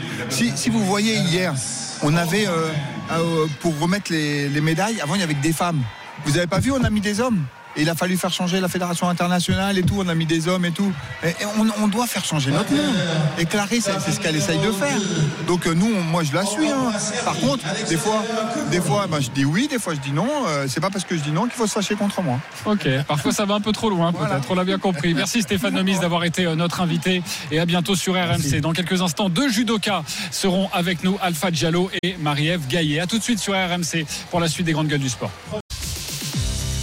RMC jusqu'à midi, les grandes gueules du sport. Jean-Christophe Drouet. 10h47 de retour dans les grandes gueules du sport, votre émission jusqu'à midi des grandes gueules du sport exceptionnelles. Aujourd'hui en direct de l'Accor Arena pour le Grand Slam de Paris, la dernière grande compétition avant les Jeux Olympiques, dernière grande compétition de judo. Il y a quelques instants, Stéphane Nomis était notre invité, invité exceptionnel à partir de, 11h, le handballeur tout récent champion d'Europe, Elohim Prandi. Vous entendez l'ambiance qui monte ici euh, à Bercy, car Teddy Riner va bientôt euh, monter sur le tatami pour son premier combat. Toujours avec Christophe Cessieux, Cyril Marais, avec euh, Olivier Giraud et Philippe Saint-André. Nous accueillons deux invités avec nous. Marie-Ève Gaillet. Bonjour Marie-Ève. Bonjour. Merci d'être avec nous. Catégorie des moins de 70 kilos. Une très grande championne, hein, championne du monde, double championne d'Europe, sélectionnée pour les Jeux Olympiques et médaillée d'argent hier euh, dans ce, dans ce tournoi. On verra si c'est peut-être une petite déception. Avec nous également Alpha Oumar Diallo. Bonjour Alpha Oumar. Bonjour. Catégorie des moins de 81 kilos, grosse catégorie.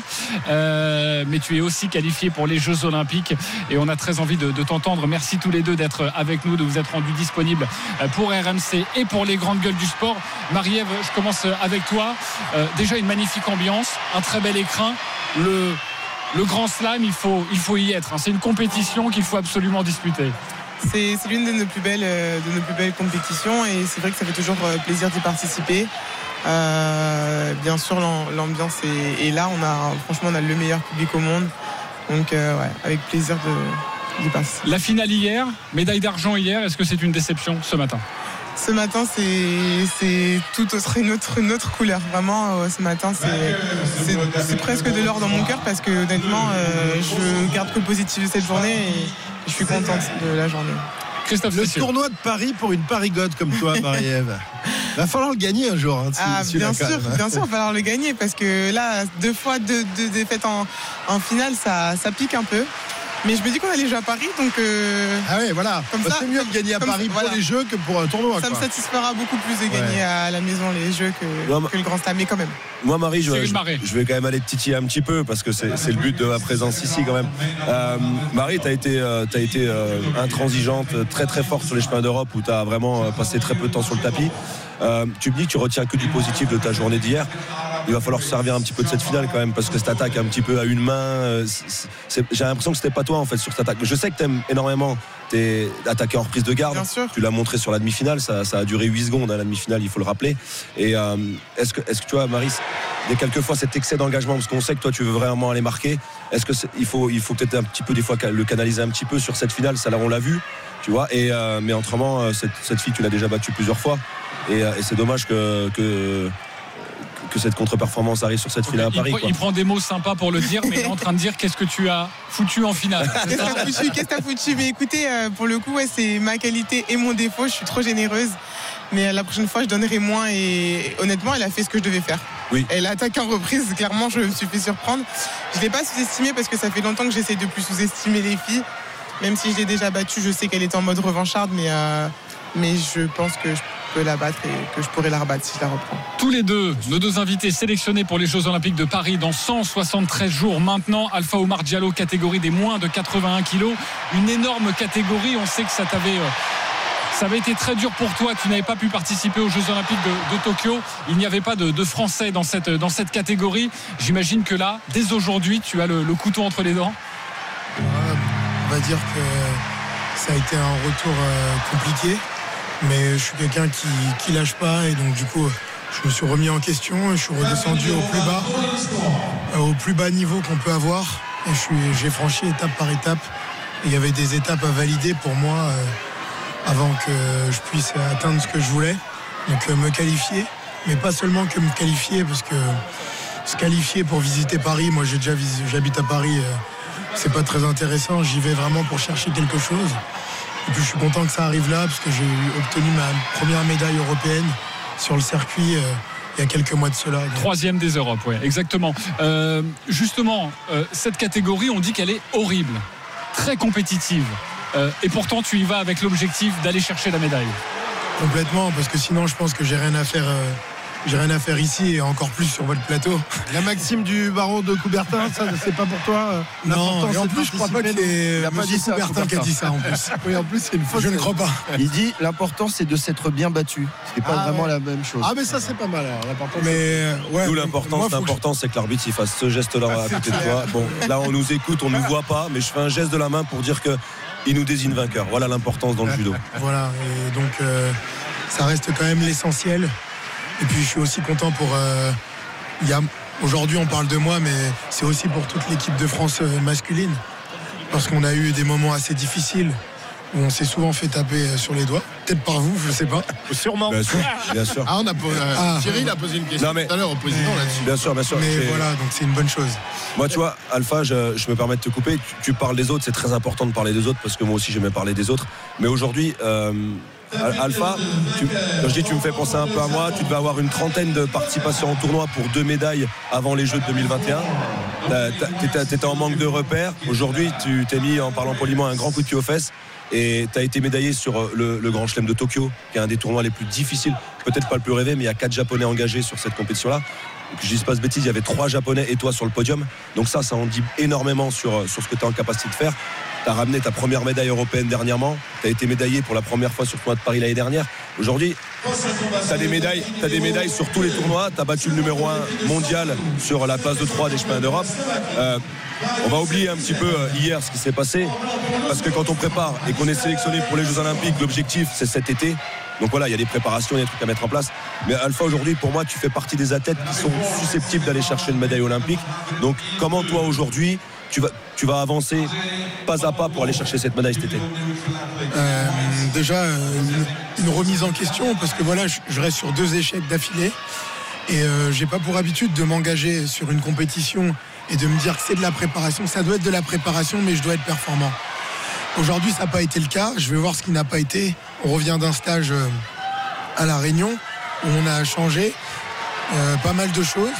Donc je vais me remettre en question, voir ce qui n'a pas marché, me concentrer sur l'essentiel, euh, faire de la vidéo spécifique sur chacun d'eux afin de revenir à mieux, mais préparer l'échéance. Parce que c'est à la fin du bal qu'on paye les musiciens. C'est un peu ma devise et euh, je compte m'y tenir. Hier soir, après le, le combat, après ton élimination, tu disais je, je ne suis pas au niveau en ce moment. Est-ce que tu le pensais vraiment ou tu l'as dit sous le, le, le ton de la, de, de la déception? Non. En fait, je, je pense qu'aujourd'hui, dire qu'on n'est pas au niveau, c'est souvent, euh, on trouve ça péjoratif. Mais il faut accepter qu'il y a des journées où on n'est pas au niveau. Hier, j'étais pas au niveau. Et la compète d'avant, j'étais pas au niveau. Et c'est un fait. Mais ça ne veut pas dire que je ne suis pas au niveau de manière générale. Marie-Ève Gaillet est également euh, avec nous. Euh, Marie-Ève et, et- et Alpha, euh, vous avez entendu peut-être ou pas, mais je vais vous, je vais vous paraphraser Stéphane Nomis, votre président, le président de la Fédé qui était avec nous et qui nous disait, mais moi je, je leur dis à mes athlètes, nous c'est 10 médailles que l'on vit. C'était 8 à Tokyo, là c'est 10 aux Jeux Olympiques. Est-ce qu'il vous rabâche souvent ça ou pas Marie-Ève? Euh, Est-ce qu'il met la pression? Moi, personne ne me mettrait la pression parce que toute la pression qu'on me met, je la transforme en bonne pression. Stéphane l'a beaucoup dit, il l'a beaucoup répété. C'est comme le président de la République. Mais euh, nous, en tant qu'athlètes, euh, je pense que moi, pour ma part, je vais faire la part des choses. C'est aux athlètes de se mettre eux-mêmes la pression, c'est pas aux politiques de vous la mettre? En tout cas, personnellement, personne ne me met la pression. Je, je, me- je pense que c'est déjà un gros événement de le vivre et, euh, ici à la maison et le mettre tout seul, d'abord, c'est c'est une bonne chose, mais de la bonne pression, que de la bonne pression, pas la pression des médailles Ma- politiques. Marie, le, le fait d'avoir euh, la famille, euh, euh, les amis, ton copain dans, dans la salle, est-ce que c'est un plus pour toi ou est-ce que le, le- le fait qu'il soit là, ça, ça- ça peut justement te, euh, te- te faire un peu, euh, pas péter les plombs, mais c'est c'est plus compliqué? Non, non, c'est, c'est- ça me porte et comme le public, ça fait forcément plaisir. Et, et c'est vrai que Nicolas, euh, il y a un an de ça, il était encore en lice dans la catégorie des 81. Donc, euh, Concurrent donc, euh, d'Alpha, d'ailleurs, con- Concurrent d'Alpha, c'est vrai.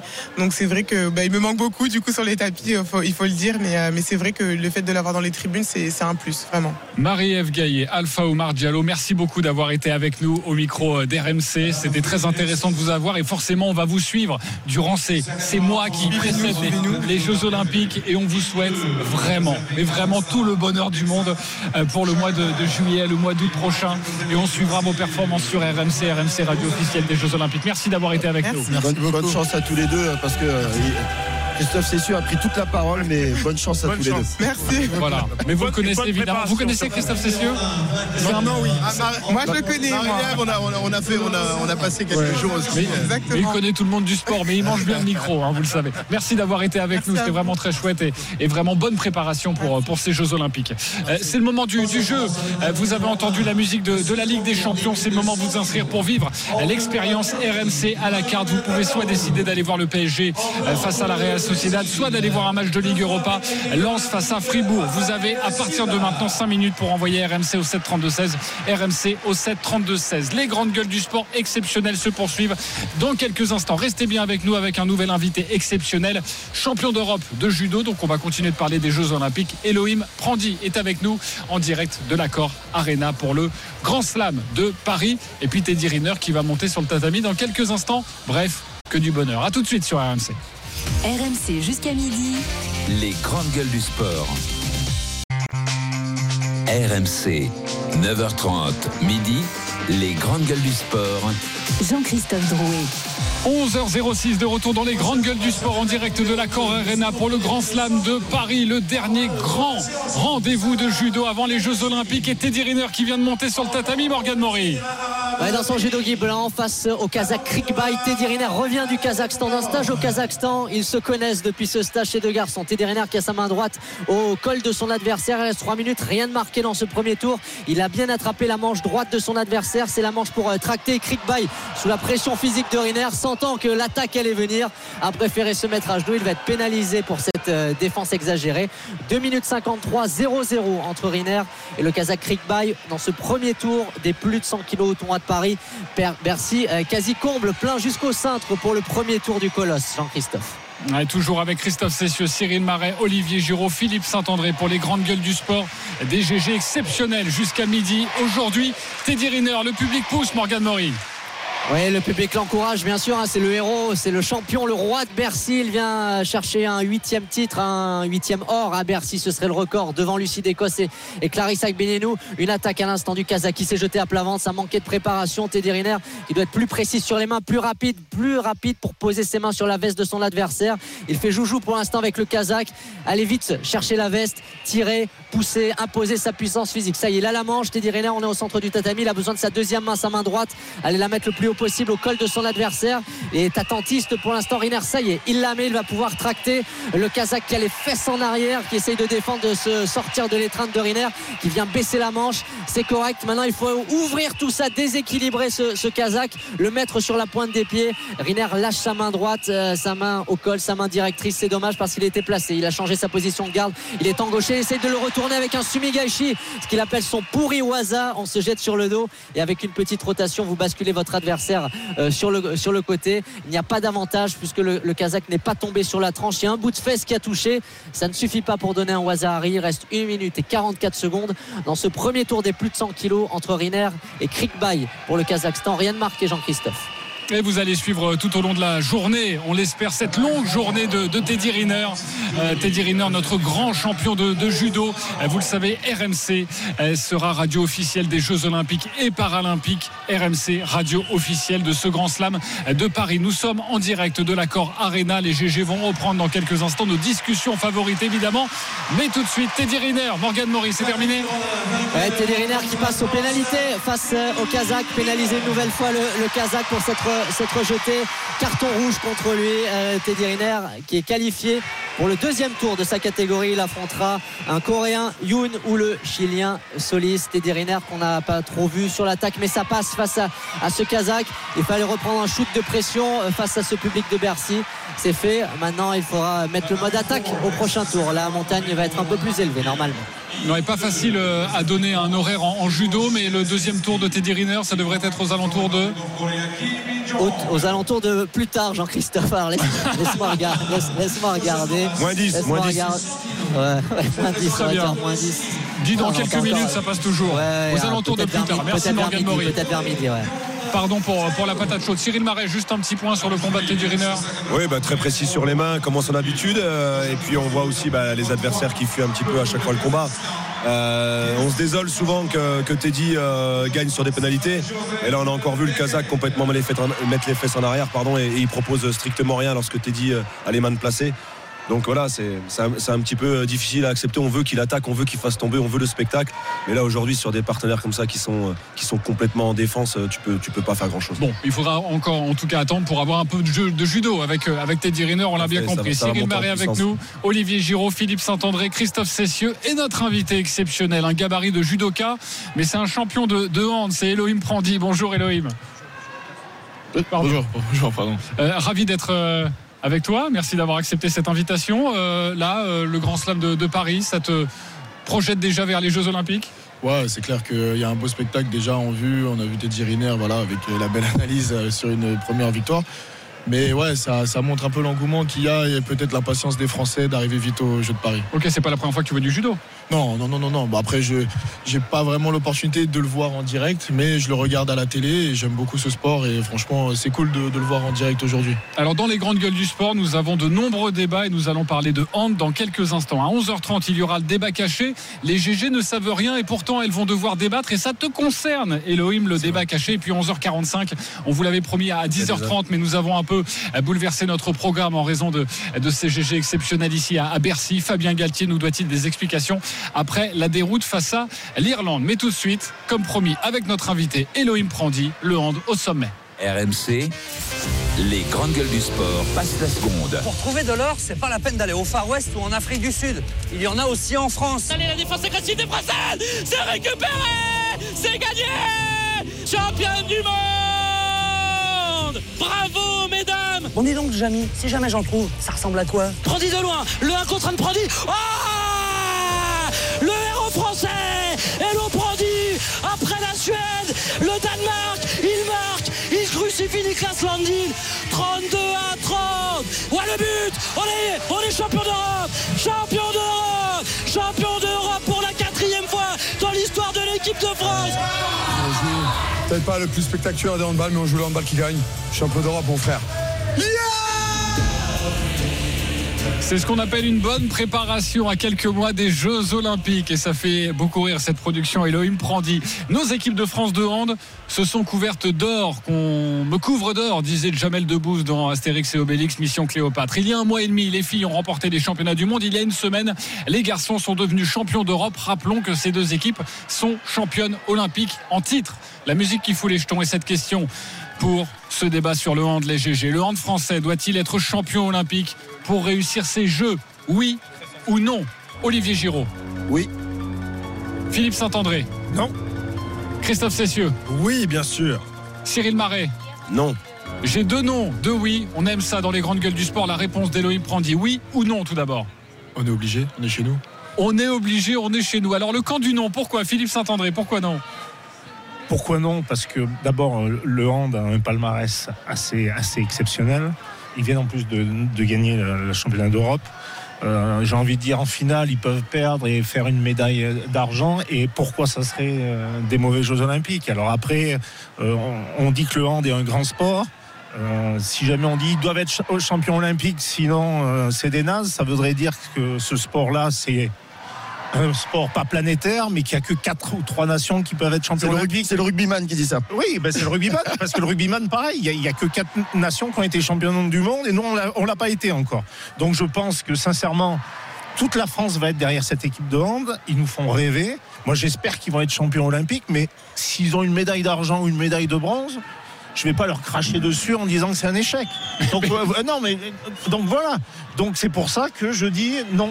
Euh, on va être derrière eux. Ils peuvent être champions olympiques, mais bon, s'ils perdent en finale, quand on a vu la, la finale de la Coupe d'Europe et à quoi ça s'est joué, euh, s'il n'y a pas cet exploit. En demi-finale, ouais. En demi-finale. Donc, euh, on va être derrière eux, mais je serais content pour une médaille d'argent ou une médaille de bronze. Bon, une médaille en chocolat, non, mais euh, deuxième Oui, ou troisième. faut pas abuser non plus. Voilà, la faut- réponse d'Elohim Prandi et après euh, les autres GG. Ah non, je suis tout à fait, tout à fait d'accord avec, euh, avec son analyse. Aujourd'hui, euh, c'est très compliqué d'aller chercher les Jeux Olympiques. C'est pas parce qu'on l'est euh, à Tokyo qu'on doit l'être obligatoirement euh, euh, à Paris. Bien sûr que nous, on, pas on s'y va obligé parce qu'on est chez nous, on est devant notre public et et on a un peu cette pression positive et on a envie d'y être, mais c'est une réalité. On ne sait pas ce qui peut se passer, c'est les aléas du sport. Et bien sûr, il y aura une forme de déception si on n'arrive pas à la médaille d'or, mais ce sera déjà un beau parcours. Et je devrais dire aussi qu'aucune équipe de France n'a réalisé le doublé Euro plus JO. Et ça serait un exploit Eh oui, mais incroyable. vous n'êtes pas rendu la tâche facile aussi. Il fallait pas gagner le championnat d'Europe. Ouais, mais on est là pour ça. On a une génération incroyable. Euh, Je pense qu'on est parti pour euh, 10 ans, euh, 10, 10 superbes années. Et, euh, et on a soif de victoire. Et on a un groupe qui est hyper compéti- compétiteur. Et au final, on, on verra que à ce moment-là. On- on- tu connais bien Olivier Giraud, forcément, le, le handballeur, c'est un proche. Et pourtant, il dit oui, on doit être champion olympique. Non, euh, je dis pas on doit être champion olympique. Si, si, t'as dit oui. Si, attends, tu vas pas, Non, tu vas pas changer. tu- Ça y est, on voit tout de suite le, politicien. Je pense que tu vas être, Tu vois, tu j'ai vas même- être j'ai ministre même pas- des Sports. j'ai même pas dit un mot. Rapidement, Tu vas être ministre des Sports. Ah, je te connais par cœur. Philippe, il m'a déjà coupé. Euh, la question, c'est pour des jeux réussis, faut-il gagner? Oui, il faut gagner. Euh, je t'aurais pas dit ça avant décembre. Il y avait plein d'inconnus, euh, euh, une équipe à 20 à composer, des équilibres entre les jeunes et les anciens à trouver. Et ces équilibres-là, ils n'étaient pas encore trouvés à cette époque-là. On parlera euh, d'Elohim peut-être tout à l'heure. Ce championnat d'Europe, il, a, marqué pour plusieurs choses. C'est que finalement, dans la dureté, chacun a trouvé sa place. Et la deuxième chose, c'est les messages que tu envoies à, tes adversaires. Et ces messages qui ont été envoyés euh, sur les adversaires, c'est pas seulement la technique de l'équipe de France, mais sa capacité à réagir, sa capacité à faire mal, sa capacité à ne jamais lâcher. Et ça, c'est un accès positif. Et comme pour les filles, quand ton dernière compétition, t'es championne du monde, quand ta dernière compétition, t'es champion d'Europe, tu peux pas te mettre en dessous de la victoire. Et je dis toujours une chose, l'humilité, c'est pas se mettre au-dessus de ce qu'on est, mais c'est surtout ne pas se mettre en dessous de ce qu'on est. Donc l'humilité, c'est de se dire, je suis favori, donc la seule chose que je peux faire, c'est gagner. C'est dur, mais c'est comme ça. Ok, Cyril Marais Ouais, de. Oui, mais moi je suis simple judoka, donc euh, ça m'ennuie d'avoir un expert du handball en face de moi euh, dire ça. J'ai l'impression qu'on n'a pas vu le même championnat d'Europe. Euh, le message, il est fort, certes. Mais moi, je vois un exploit d'Elohim pour aller chercher cette finale sur la demi, où c'est hyper compliqué. Je vois encore une prolongation sur la finale. Oui, on arrive à, sortir de, ce piège, de piège euh, euh, euh, danois. Mais, aujourd'hui, en fait, est-ce qu'on est en capacité aussi de battre à chaque fois ces équipes qui sont la Suède, qui sont le Danemark, qui sont la Norvège Est-ce qu'on est en capacité Non. de les battre à chaque fois Non. Voilà. Donc aujourd'hui, si on sort pas de poule, bien sûr que c'est une grosse désillusion pour le hand français. Aujourd'hui, je suis d'accord entièrement avec Philippe. Si on va chercher une énième médaille pour cette équipe incroyable. Moi, ce sera pas. Alors, ce sera une déception personnelle parce que j'ai constamment envie de voir les équipes de France gagner. Est-ce que déjà, toi, Christophe, toi, l'encyclopédie du sport français, il y a combien d'équipes françaises, euh, combien d'équipes françaises, tous sports confondus, qui ont été euh, champions olympiques euh, quatre Non, ans non, mais ça, c'est un cas unique. Ouais, non, mais oui, non, le, le hand a le palmarès le plus grand de, de toutes les équipes de sport co en France. Évidemment, ça fait 30 ans qu'ils gagnent. Mais c'est ça le problème. Non, ça, c'est que vous, pas- gagnez tellement, vous avez tellement habitué les gens à gagner qu'aujourd'hui, quand tu ne gagnes pas, c'est une déception. Alors, on va pas vous Et, cracher et- et dessus, quand tu, et quand tu gagnes trop, et quand tu gagnes trop, on dit que c'est trop facile. Mais pendant 30 Non, ans, mais eh, pendant non, 30 ans, s'est fait, on s'est fait massacrer par toutes les équipes de l'Est, mais toutes. Ça veut dire qu'ils étaient supérieurs à nous techniquement. La France s'est adaptée à créer sa manière de jouer. Aujourd'hui, elle est reconnue. Quand les barjots sont arrivés. Voilà. Oui, 80, oui. 91 Christophe des et- bronzés à l'époque à, à Barcelone. Oui, Christophe donc le, le problème c'est qu'on nous a habitués. Vous nous avez habitués, toutes les générations qui sont succédées. Olivier, euh, capitaine de l'équipe de France il y a quelques années, Elohim qui aujourd'hui est, est- est champion d'Europe, et il y en a eu d'autres et, et encore des, des plus grands peut-être. Donc vous êtes dans la continuité et, et les gens sont habitués à- à- avec vous. En foot, on espère que nos, nos, nos footeux euh, soient champions du monde, mais quand ils ne le sont pas, euh, bah, on se fait une raison. En rugby, ils n'ont jamais gagné une Coupe du Monde. Euh, quand ils gagnent un tournoi tous les 10 ans, On a crie eu au du mal à génie. se faire une raison avec En le rugby. water polo, en hockey sur glace, se qualifier pour les JO est déjà un miracle. En hand et en judo, il faut gagner et c'est tout. Et tout autre résultat qu'une victoire est considéré comme une déception. Donc Oui. malheureusement, c'est comme ça. Mais tu les tu mal es- habitués. Tu es de mauvaise foi, donc s'ils perdent en finale, s'ils ont la médaille d'argent, tu vas dire que c'est un échec aux Jeux Non, mais Olympiques. si tu avais Mais gagné non, une mais- Coupe du Monde, là, ça aurait été un exploit, mon Philippe. Ah oui, là, avec les, Oui. avec les rugbyman. Elohim, est-ce que tu comprends ce débat? Est-ce qu'au sein de l'équipe de France, on comprend ce débat Ou non Ça, c'est un truc de journaliste et de consultant et vous êtes très loin de ces considérations Ou vous sentez que dès que vous arrivez sur le parquet, c'est pour gagner? Ouais, bah, de toute façon, dans tous les cas, euh, je pense que pour chaque sportif euh, qui rentre sur son terrain, la, vic- la victoire est, est obligatoire. C'est une réalité, c'est de l'ambition. On est là pour ça. Euh, bien sûr, je comprends ce débat et je comprends les points de vue de chacun. C'est une réalité. On a eu un moment où, au final, c'est une réalité. Les, générations se succèdent. Euh, Il y a aussi un passage de flambeau. On voit Nico qui est sur la fin de carrière. On voit certains joueurs qui sont dans, les 35 ans. Donc voilà. Et il y a un temps d'adaptation. Il faut recréer euh, ces liens. Il faut recréer aussi ce système. Et pour pouvoir aboutir à ce qu'on a pu faire. Oui, ça a été un exploit. Mais les exploits font partie du sport. On les provoque. On les, on les subit pas. Euh, en l'occurrence, c'est moi qui l'ai fait, mais ça aurait pu être quelqu'un d'autre. On a fait une finale d'anthologie. Quand on se rend compte, c'est que euh, le gardien en face, il fait 50% d'arrêt. Nous, on en est à 25. Et euh, derrière, on n'est pas au meilleur niveau en termes d'attaque, en termes d'efficacité. C'est là où la marge de progression elle est importante chez nous. C'est que, imaginons qu'aujourd'hui nos gardiens ils fassent 35-40% et que de l'autre côté, à la normale d'un gardien, il reste à 35-40%. Moi, je pense que ça serait différent. Maintenant, l'obligation, oui, je la sens parce que euh, on a un peu cette pression aussi, c'est une réalité médiatique euh, qui, est, au-dessus de nos têtes. Où, euh, ouais, si la France gagne pas, c'est un échec. Pourquoi ce serait un échec? Au final, on a des compétitions chaque année et bien sûr qu'on va en perdre, mais on va en gagner. Sinon, on serait parfait. Sinon, on serait, on serait les rois du monde et ça serait trop facile, comme, comme, comme vous le dites aussi. Mais ça fait partie du sport. Mais la marge de progression, elle est là. Et je pense que clairement, euh, on a toutes les capacités pour être encore meilleur. On a les joueurs pour 10 années à venir. Vous êtes en train d'écouter, chers auditeurs, Elohim Prandi. Euh, prenez bien en conscience cette voix, parce que cette voix va vous guider pendant de nombreuses années et va porter, on l'espère, le, le hand français. C'est déjà le, le héros de, de la demi-finale. Philippe Saint-André. C'est beau, hein, il met déjà une pression à ses gardiens en leur disant les gars, vous êtes à 25%. Non, mais il met la pression aux attaquants aussi. hein. Je- tu vois, je pense, moi qui suis un vieux coach, après ta carrière, tu seras un entraîneur. Voilà. C'est possible, c'est possible. Elohim, d'ailleurs, tu parlais de, de créer des liens et, c'était important ce championnat d'Europe pour recréer ces liens, souder cette équipe entre les plus anciens, exemple Nicolas Karabatic, et les plus jeunes, et tu en fais, euh, tu en fais partie. Donc, mission réussie. Mais il y a un problème. Il y a toujours un problème dans ces cas-là, c'est que le, le groupe va être restreint pour les Jeux Olympiques. Vous étiez 18 ou 19 pour ces championnats d'Europe et euh, Guillaume Gilles, le sélectionneur, va devoir choisir 14 joueurs. Est-ce que ça, durant la compétition, ça s'est un peu ressenti? C'est-à-dire qu'on est potes, on est dans la même équipe, mais en même temps, on joue sa place. Au final, oui, inconsciemment, on la joue. Maintenant, on est là pour, être- pour l'équipe de France. On se donne pour euh, cette équipe. Qu'on soit là ou pas là, on se doit d'être derrière notre équipe. Et tout le monde fait partie de cette équipe de France. Et, ça serait inconcevable qu'un joueur euh, parle avec son ego et que voilà, il y a toujours de la frustration, mais on ne doit jamais se laisser euh, envahir par par ce genre de sentiment. On est là pour le même objectif. Guillaume a le choix du roi. On a un vivier incroyable en France et on a la chance d'avoir ce, vivier parce que ça veut dire que pour les prochaines années, on a de quoi s'appuyer pour aller chercher euh, de gros résultats, malgré potentiellement des blessures, malgré aussi les arrêts euh, de certains joueurs. Donc, obligatoirement, euh, ça va être compliqué. Les places sont chères, mais on n'y pense pas vraiment parce que notre, notre objectif premier c'était l'euro et on l'a bien précisé, on s'est axé sur ça.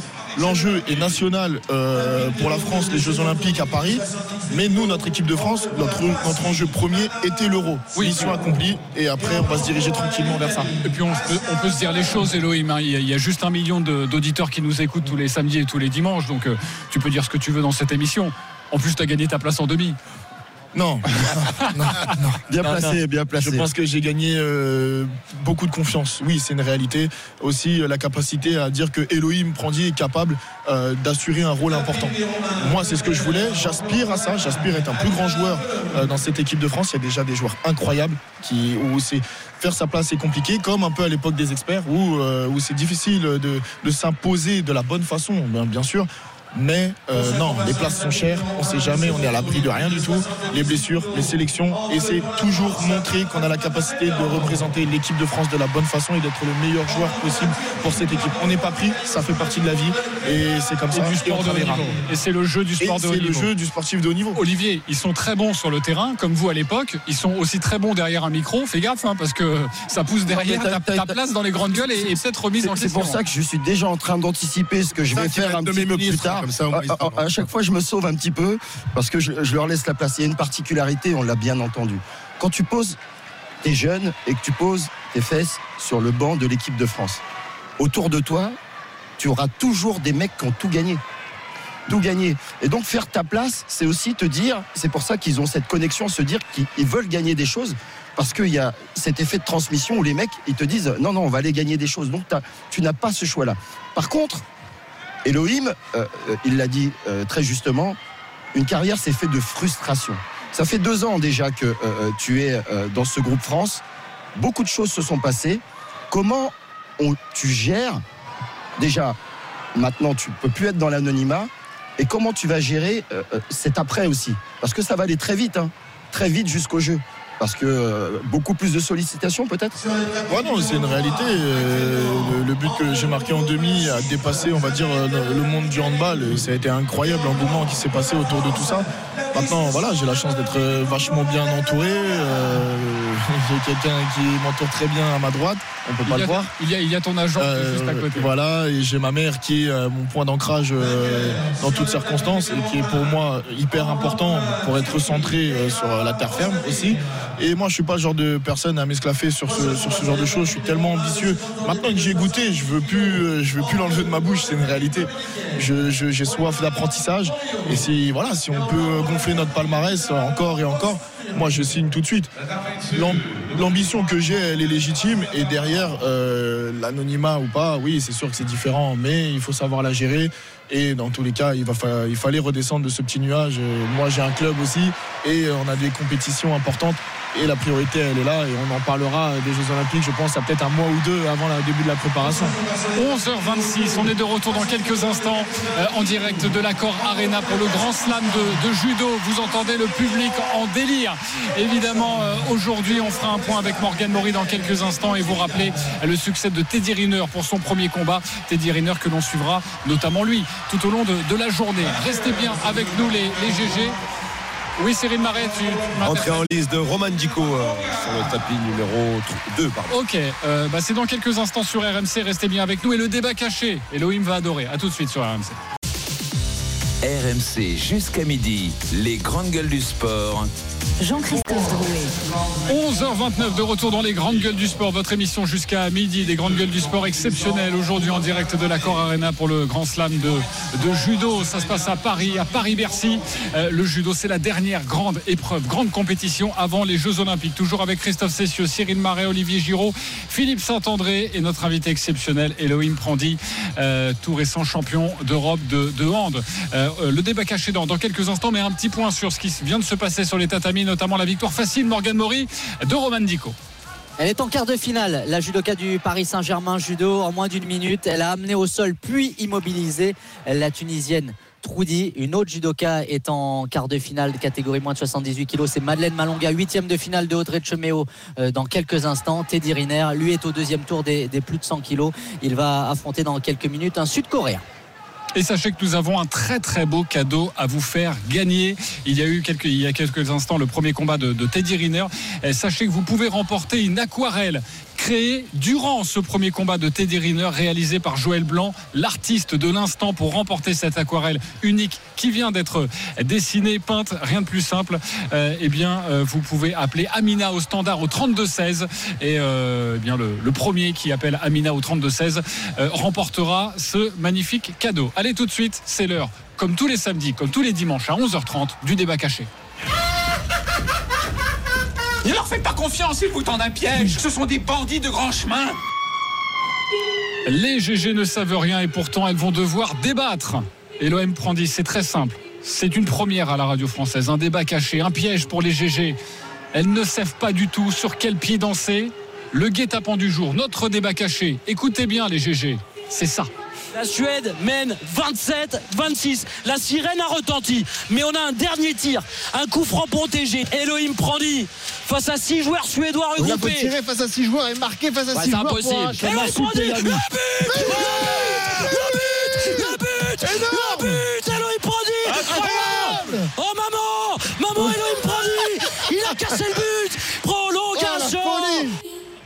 La folie, Nicolas Paolorsi au commentaire. Difficile de se lasser de, de ce moment. Un geste incroyable d'Elohim Prandi, notre invité, à la dernière seconde de la demi-finale face à la Suède. Un geste rarissime, quasi unique, qui a permis aux Bleus, vous le savez, de rester en vie et finalement de remporter le titre suprême. Dans 5 ans, dans 10 ans, on appellera peut-être ça faire une Prandi comme Panenka, Madjer ou encore Fosbury. Inventer un geste qui reste dans les mémoires pour toi, Elohim. Cette façon de se coucher à terre pour contourner le, le mur et inscrire un but euh, qui reste dans la légende. Notre débat, les GG, celui que je vous propose, un geste peut-il faire d'un sportif une star? Un geste, oui ou non? Christophe Cessieux Oui, complètement. Philippe Saint-André Non, complètement. Ok. Grincheux, Philippe Saint-André, aujourd'hui. Cyril Marais Oui. Oui aussi. Olivier Giraud Oui, évidemment. Oui. Elohim Prandi Oui, non. Difficile bien. de répondre à cette Denis question. Charvet. Je te propose d'écouter les GG Ouais, et ensuite tu, euh, tu tranches et tu, te, Ça tu fais ton avis. Parce que forcément, tu es le principal concerné par cette question. Pourquoi non, euh, Philippe Saint-André? Bah, je suis le seul à dire non parce que. Il en faut un. Non, non, non. Te faire un geste comme ça, ça te crée une réputation. Après, pour être une star, ça doit être sur la durée et sur la longueur. On peut pas être une star dans le sport de très haut niveau sur un geste. Si, si un mec il fait un geste et après tu le vois plus, ça s'appelle une starlette. Ça s'appelle pas une star. Donc, ça lui a fait une réputation. Il l'a dit tout à l'heure, ça lui a mis une confiance exceptionnelle. On va s'en souvenir toute notre vie, mais après, si ça devient une star, ça va être dans la durée, ça va être de gagner les Jeux Olympiques, ça va être d'être présent sur 8 ou 10 saisons.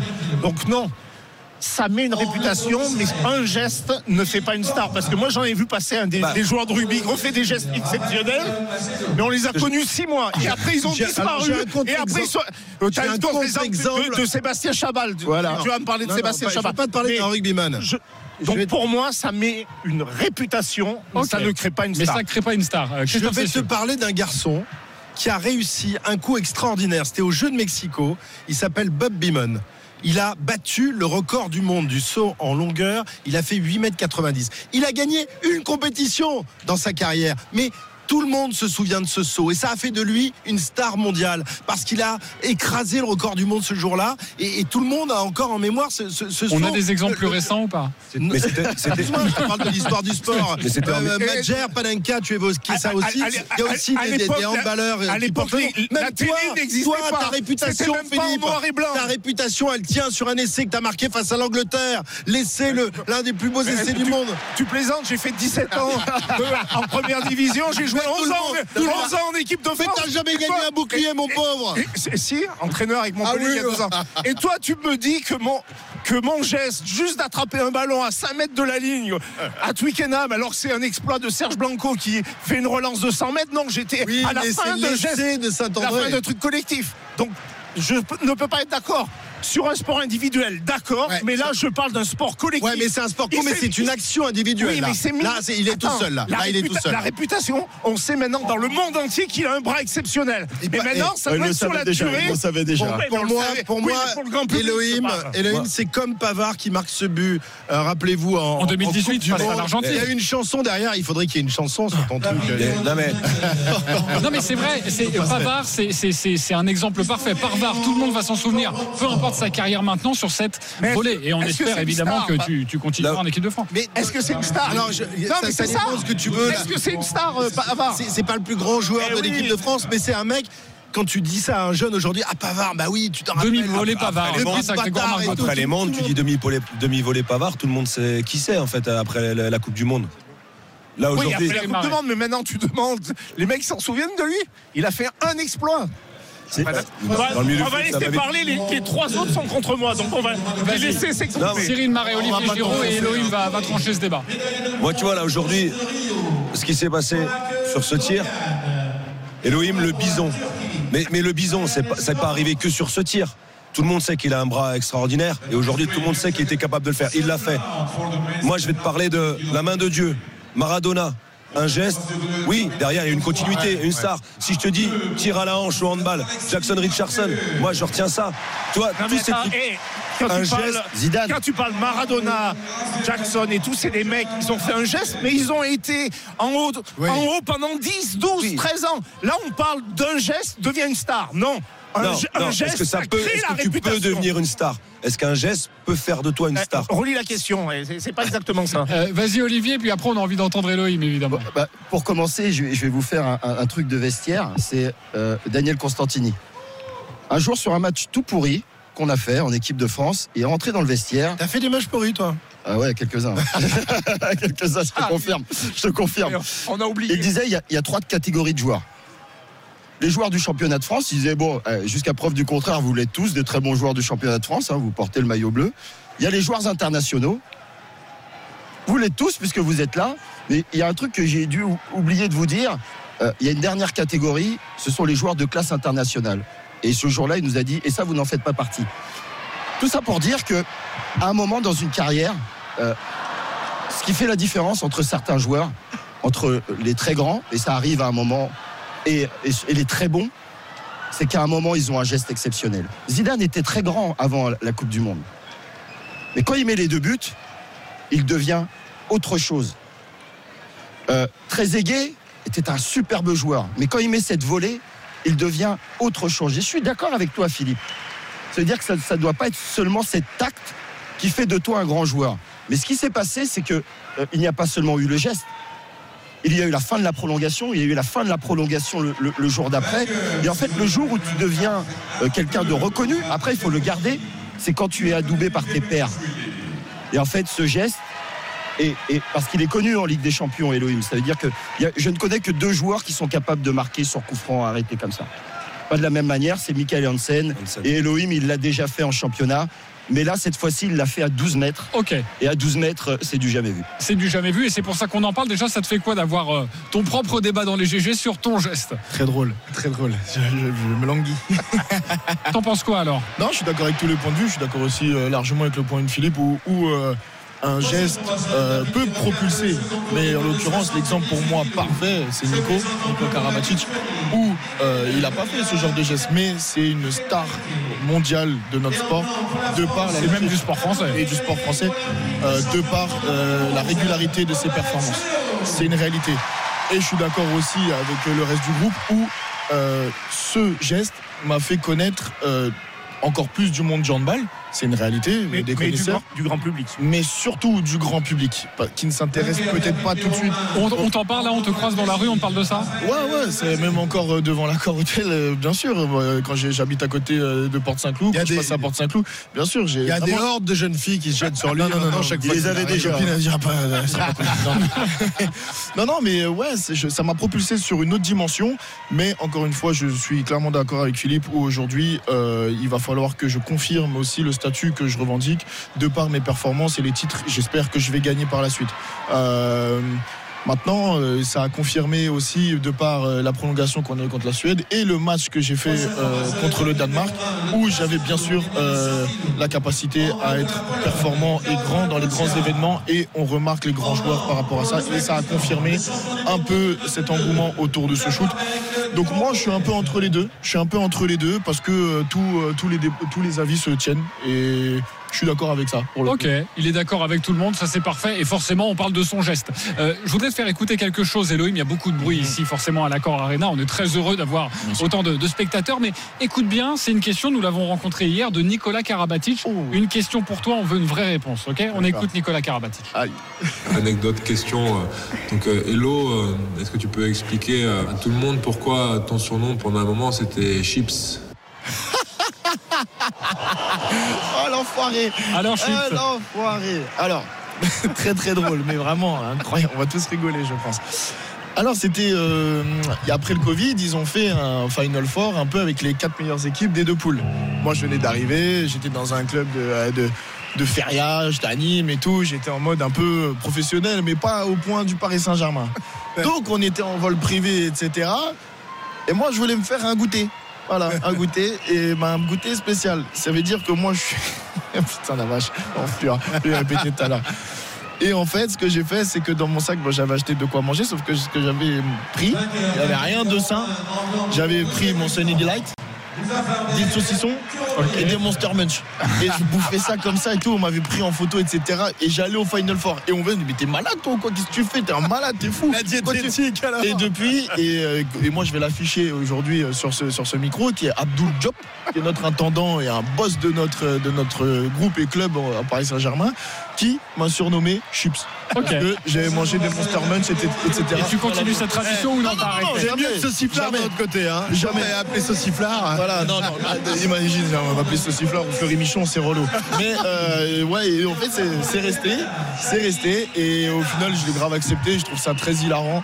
Et, mais merci Nico, t'es un- t'es- t'es t'es mauvais, c'est pas bien. Je, je, je dis pas le mot parce que t'es un ancien et que je te respecte. Et on embrasse Nicolas Voilà. Karabatic et euh, on est très heureux d'avoir euh, Chips avec nous Oh non, en direct sur c'est relou. Allez, restez avec nous dans quelques instants. Nous parlons un petit peu du 15 de France, euh, atomisé par l'Irlande. C'était vendredi soir. Nous avons Christophe Cessieux, nous avons Philippe Saint-André.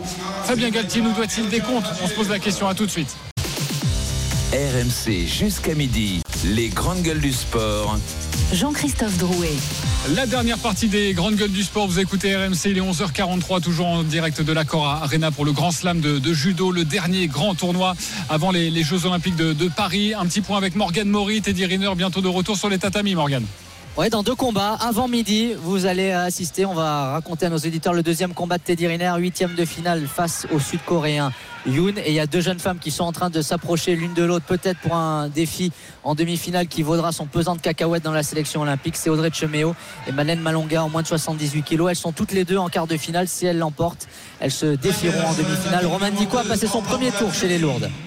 Alors toujours avec euh, Christophe Cessieux, Cyril Marais, Olivier Giraud, Philippe Saint-André, notre invité, le handballeur Elohim Prandi. Nous sommes encore ensemble durant une dizaine de minutes dans les grandes gueules du sport euh, et on voulait forcément vous parler ce matin avec Philippe Saint-André notamment euh, de l'équipe de France euh, de euh, rugby. Les Bleus qui ont quitté le stade Vélodrome vendredi soir, les fesses rougies, une correction face à l'Irlande 38 à, à 17, la pire défaite de l'ère Fabien Galtier. Personne ne s'attendait à une telle gifle trois mois après la désillusion de la, Coupe du Monde. La preuve, malgré une bonne méthode Coué, que le traumatisme du mondial n'a pas du tout été évacué. Forcément, Fabien Galtier se retrouve dans une position délicate. Avant de débattre, on va retrouver notre envoyé spécial à à Marseille vendredi soir, la voix du rugby sur RMC, Wilfried Templier. Bonjour Wilfried. Bonjour les grandes gueules. Le sélectionneur était-il euh, très marqué après cette défaite? Bah, alors, écoutez, on va se livrer à un exercice normalement pour les reportages, que ce soit dans les GG et les autres émissions, euh, dans le découpage des sons, ce qu'on appelle le découpage des sons, on va à la chasse au blanc. Euh, mais là, pour vous plonger en fait dans la conférence de presse d'après-match qui dure 20 minutes, hein, on suit un chrono, pour que vous puissiez analyser euh, et le fond et la forme, bah, je vais vous laisser les réponses de Fabien Galtier telles quelles. C'est important, je pense, pour décrypter un peu la, méthode, la forme et le fond, comme on disait. Alors, première question des journalistes au sélectionneur, peut-on clairement parler d'entame de tournoi raté Réponse de Galtier. Ben, On peut dire que c'est une défaite. hein. Donc une défaite euh, pour ouvrir le tournoi, c'est pas pas positif. Donc c'est une défaite euh, avec tout ce qu'elle a son lot de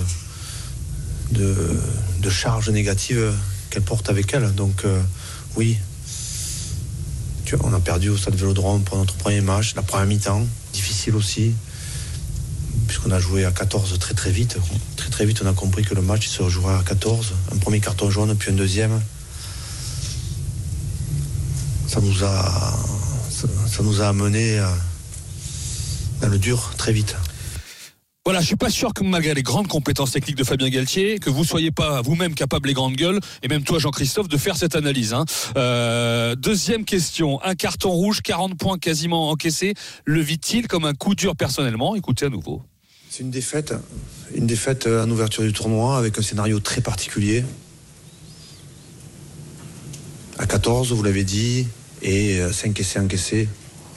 Euh, c'est un moment, on va dire, euh, à vivre, à vivre collectivement. Un moment, euh, on va dire, euh, dur. Mais le tournoi continue. Il reste quatre matchs à jouer. Et donc, dans huit jours en Écosse. Donc, on va se préparer pour la suite. Un moment à vivre. Il reste quatre matchs dans huit jours en Écosse. À vous de voir ce que vous apprenez. En fait, Fabien Galtier maîtrise sa com et distille presque ses éléments de langage. Parce que quand on parle de pression qui va monter par les observateurs, la presse, là, il devient plus intéressant et responsable, comme il dit. Oui, on sait. On sait. On va tout faire pour, euh, pour être à la hauteur dès le prochain rendez-vous. Mais oui, on sait très bien ce qui va se passer. Ça fait partie. Ça fait partie de, entre guillemets, de, des responsabilités et de l'exposition que l'on, que l'on doit avoir quand on porte le maillot de l'équipe de France ou quand on est responsable, comme moi, de cette équipe. Voilà, en résumé, Fabien Galtier peut s'exprimer parfois sur certains sujets, mais quand il veut en expédier d'autres, comme le jeu des Bleus par exemple, puisqu'il a dit vendredi soir, difficile d'analyser ce scénario, on n'est pas sûr qu'il ne sache pas le faire, mais il n'a pas oublié qu'avant il était joueur et il s'est encore botté en touche. Coup Wilfried Templier, c'était extrêmement intéressant, enrichissant cette conférence de presse de, de- de Fabien Galtier. Euh, nous doit-il des explications? C'est la question que j'ai envie de vous poser. Enfin des explications. Philippe Saint-André, t'en penses quoi? Euh, On, on connaît Fabien, de toute façon, les explications, il va pas en donner. hein. Il, est, il, il les garde pour lui. il Les garde Oui, mais quand tu es dans une il- position plus Il les difficile. garde pour les joueurs. Alors après, par contre, ce qui est sûr, c'est que depuis son mandat, il était à 80% de, de victoire et donc c'était c'était simple pour lui.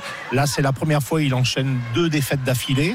Il part en Écosse et ça va être compliqué euh, en Écosse à Édimbourg euh, samedi. En plus, il a quand même un, un nouveau staff, il a un nouvel entraîneur de la touche et la touche n'a pas fonctionné. Il a un nouvel entraîneur euh, offensif et offensivement, on a eu très très peu de ballons.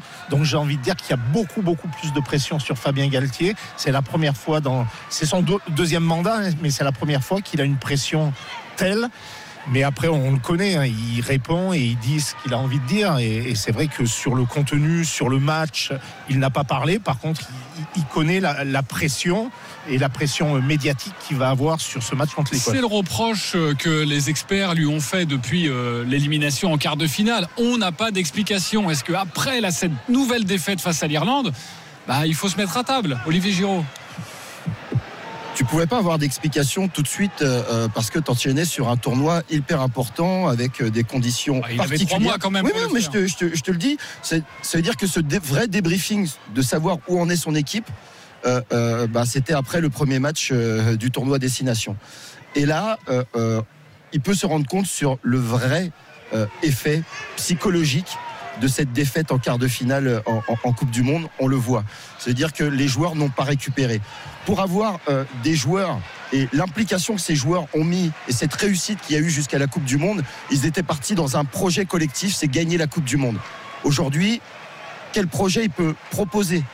Proposer parce qu'il va falloir changer aussi euh, le style de jeu parce que le style de jeu était autour de certains joueurs qui ne sont plus là donc autant d'équations qui aujourd'hui euh, euh, eh ben, ce débriefing euh, quand l'émotion passe par les joueurs l'entraîneur n'a pas besoin de beaucoup parler quand l'émotion ne passe plus par les joueurs l'entraîneur a obligation de parler Ok, donc là, il a obligation de parler, si je te comprends bien. Ok, Christophe Cessieux.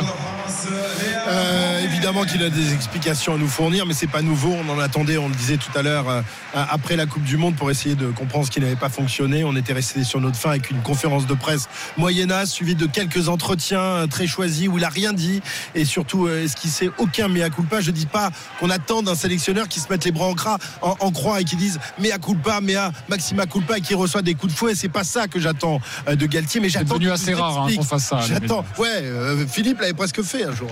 Bien fouetté quand même. Euh, alors.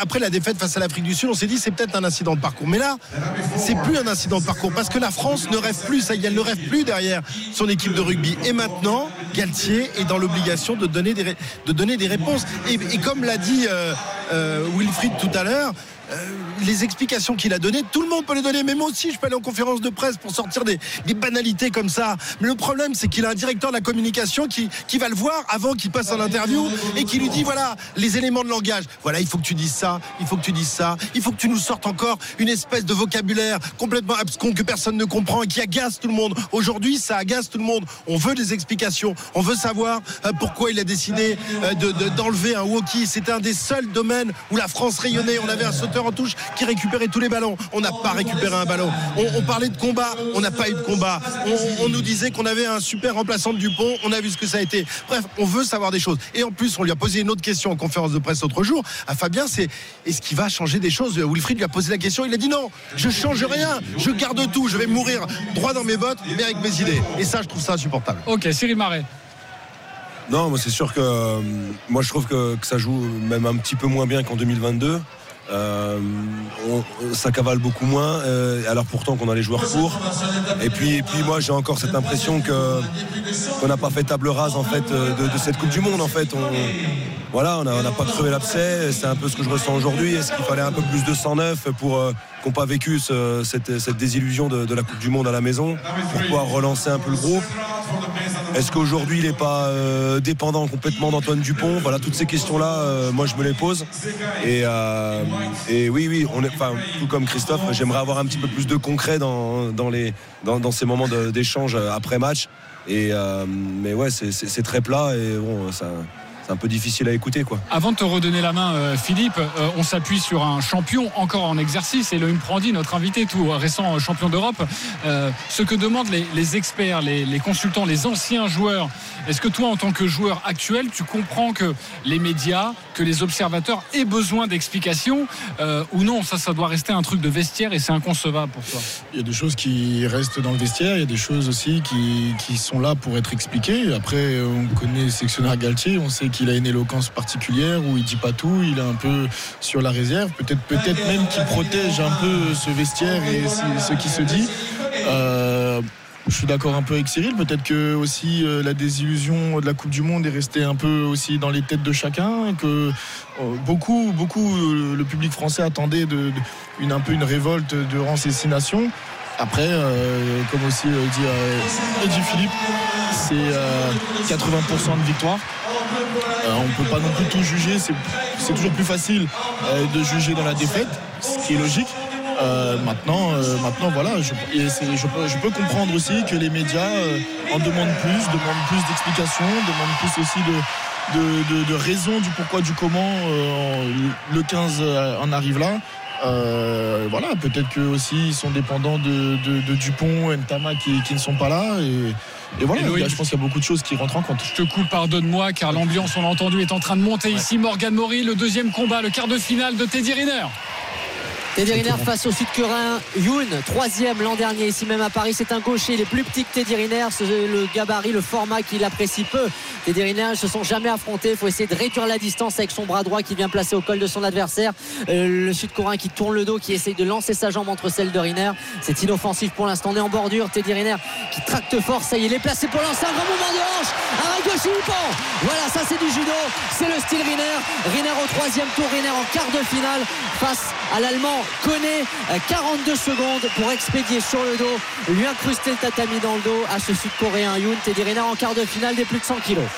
Quelle ambiance, quelle ambiance ici pour le deuxième combat de Teddy Riner. Et donc cette victoire, on va retrouver tout au long de l'après-midi le grand champion français Teddy Riner qui en quelques secondes vient de remporter ce deuxième combat de la journée pour lui. Par un hippon à tout à l'heure, Morgan Maury, merci beaucoup. Et une salle chauffée à blanc en préparation évidemment avant les Jeux Olympiques de, de Paris. C'est la fin des grandes gueules du sport. On a fini. On pourrait encore évidemment parler euh, de, euh, de Fabien Galtier. On en reparlera la semaine prochaine avant, avec ce prochain match à Édimbourg euh, face à l'Écosse. Merci beaucoup Elohim Prandi euh, d'être resté avec nous durant une heure. C'est assez rare pour le souligner. Merci beaucoup. Je sais en plus que tu as un match à 17h face, à, face à Nîmes, euh, à Coubertin, c'est ça? C'est ça, Coupe de France. ouais. Et Elohim, j'espère que tu vas être une star. Voilà. On verra. En tout Il a cas, une gueule de star, il est sympa comme une star. Et voilà, bravo. devenir un Et grand joueur, ce sera déjà bien. Et puis bonne préparation pour les Jeux Olympiques. Tu reviens Merci. quand tu veux dans les grandes gueules du sport. hein. Avec grand plaisir. Merci d'avoir été avec Merci nous, Elohim. Prandi, durant une heure. Merci, Merci. Christophe Cessieux, Cyril Marais, de nous avoir accueillis chez toi, ici à Bercy. Dans ta maison. Voilà, Dans ta trois maison. Dans ton jardin. Merci Cyril et à du bientôt, bruit. à bientôt dans les grandes gueules du sport. Olivier Giraud, merci beaucoup. Philippe Saint-André, euh, également de nouvelles grandes gueules du sport samedi prochain à partir de 9h30. Et restez bien avec nous, antenne délocalisée à l'Accord Arena pour le Grand Slam de Paris et évidemment nos Français que l'on espère briller aujourd'hui avec notre commentateur Morgan Maury. Dans quelques instants, comme d'habitude, les Paris RMC. On vous donne toutes les dernières informations euh, sur le, le judo, mais également euh, à Chamonix avec euh, le slalom, la première manche et Clément Noël euh, qui est en tête et qui a remporté cette première manche, la deuxième à suivre également dans quelques instants. Un programme de feu aujourd'hui sur RMC. Allez à tout de suite pour les Paris RMC.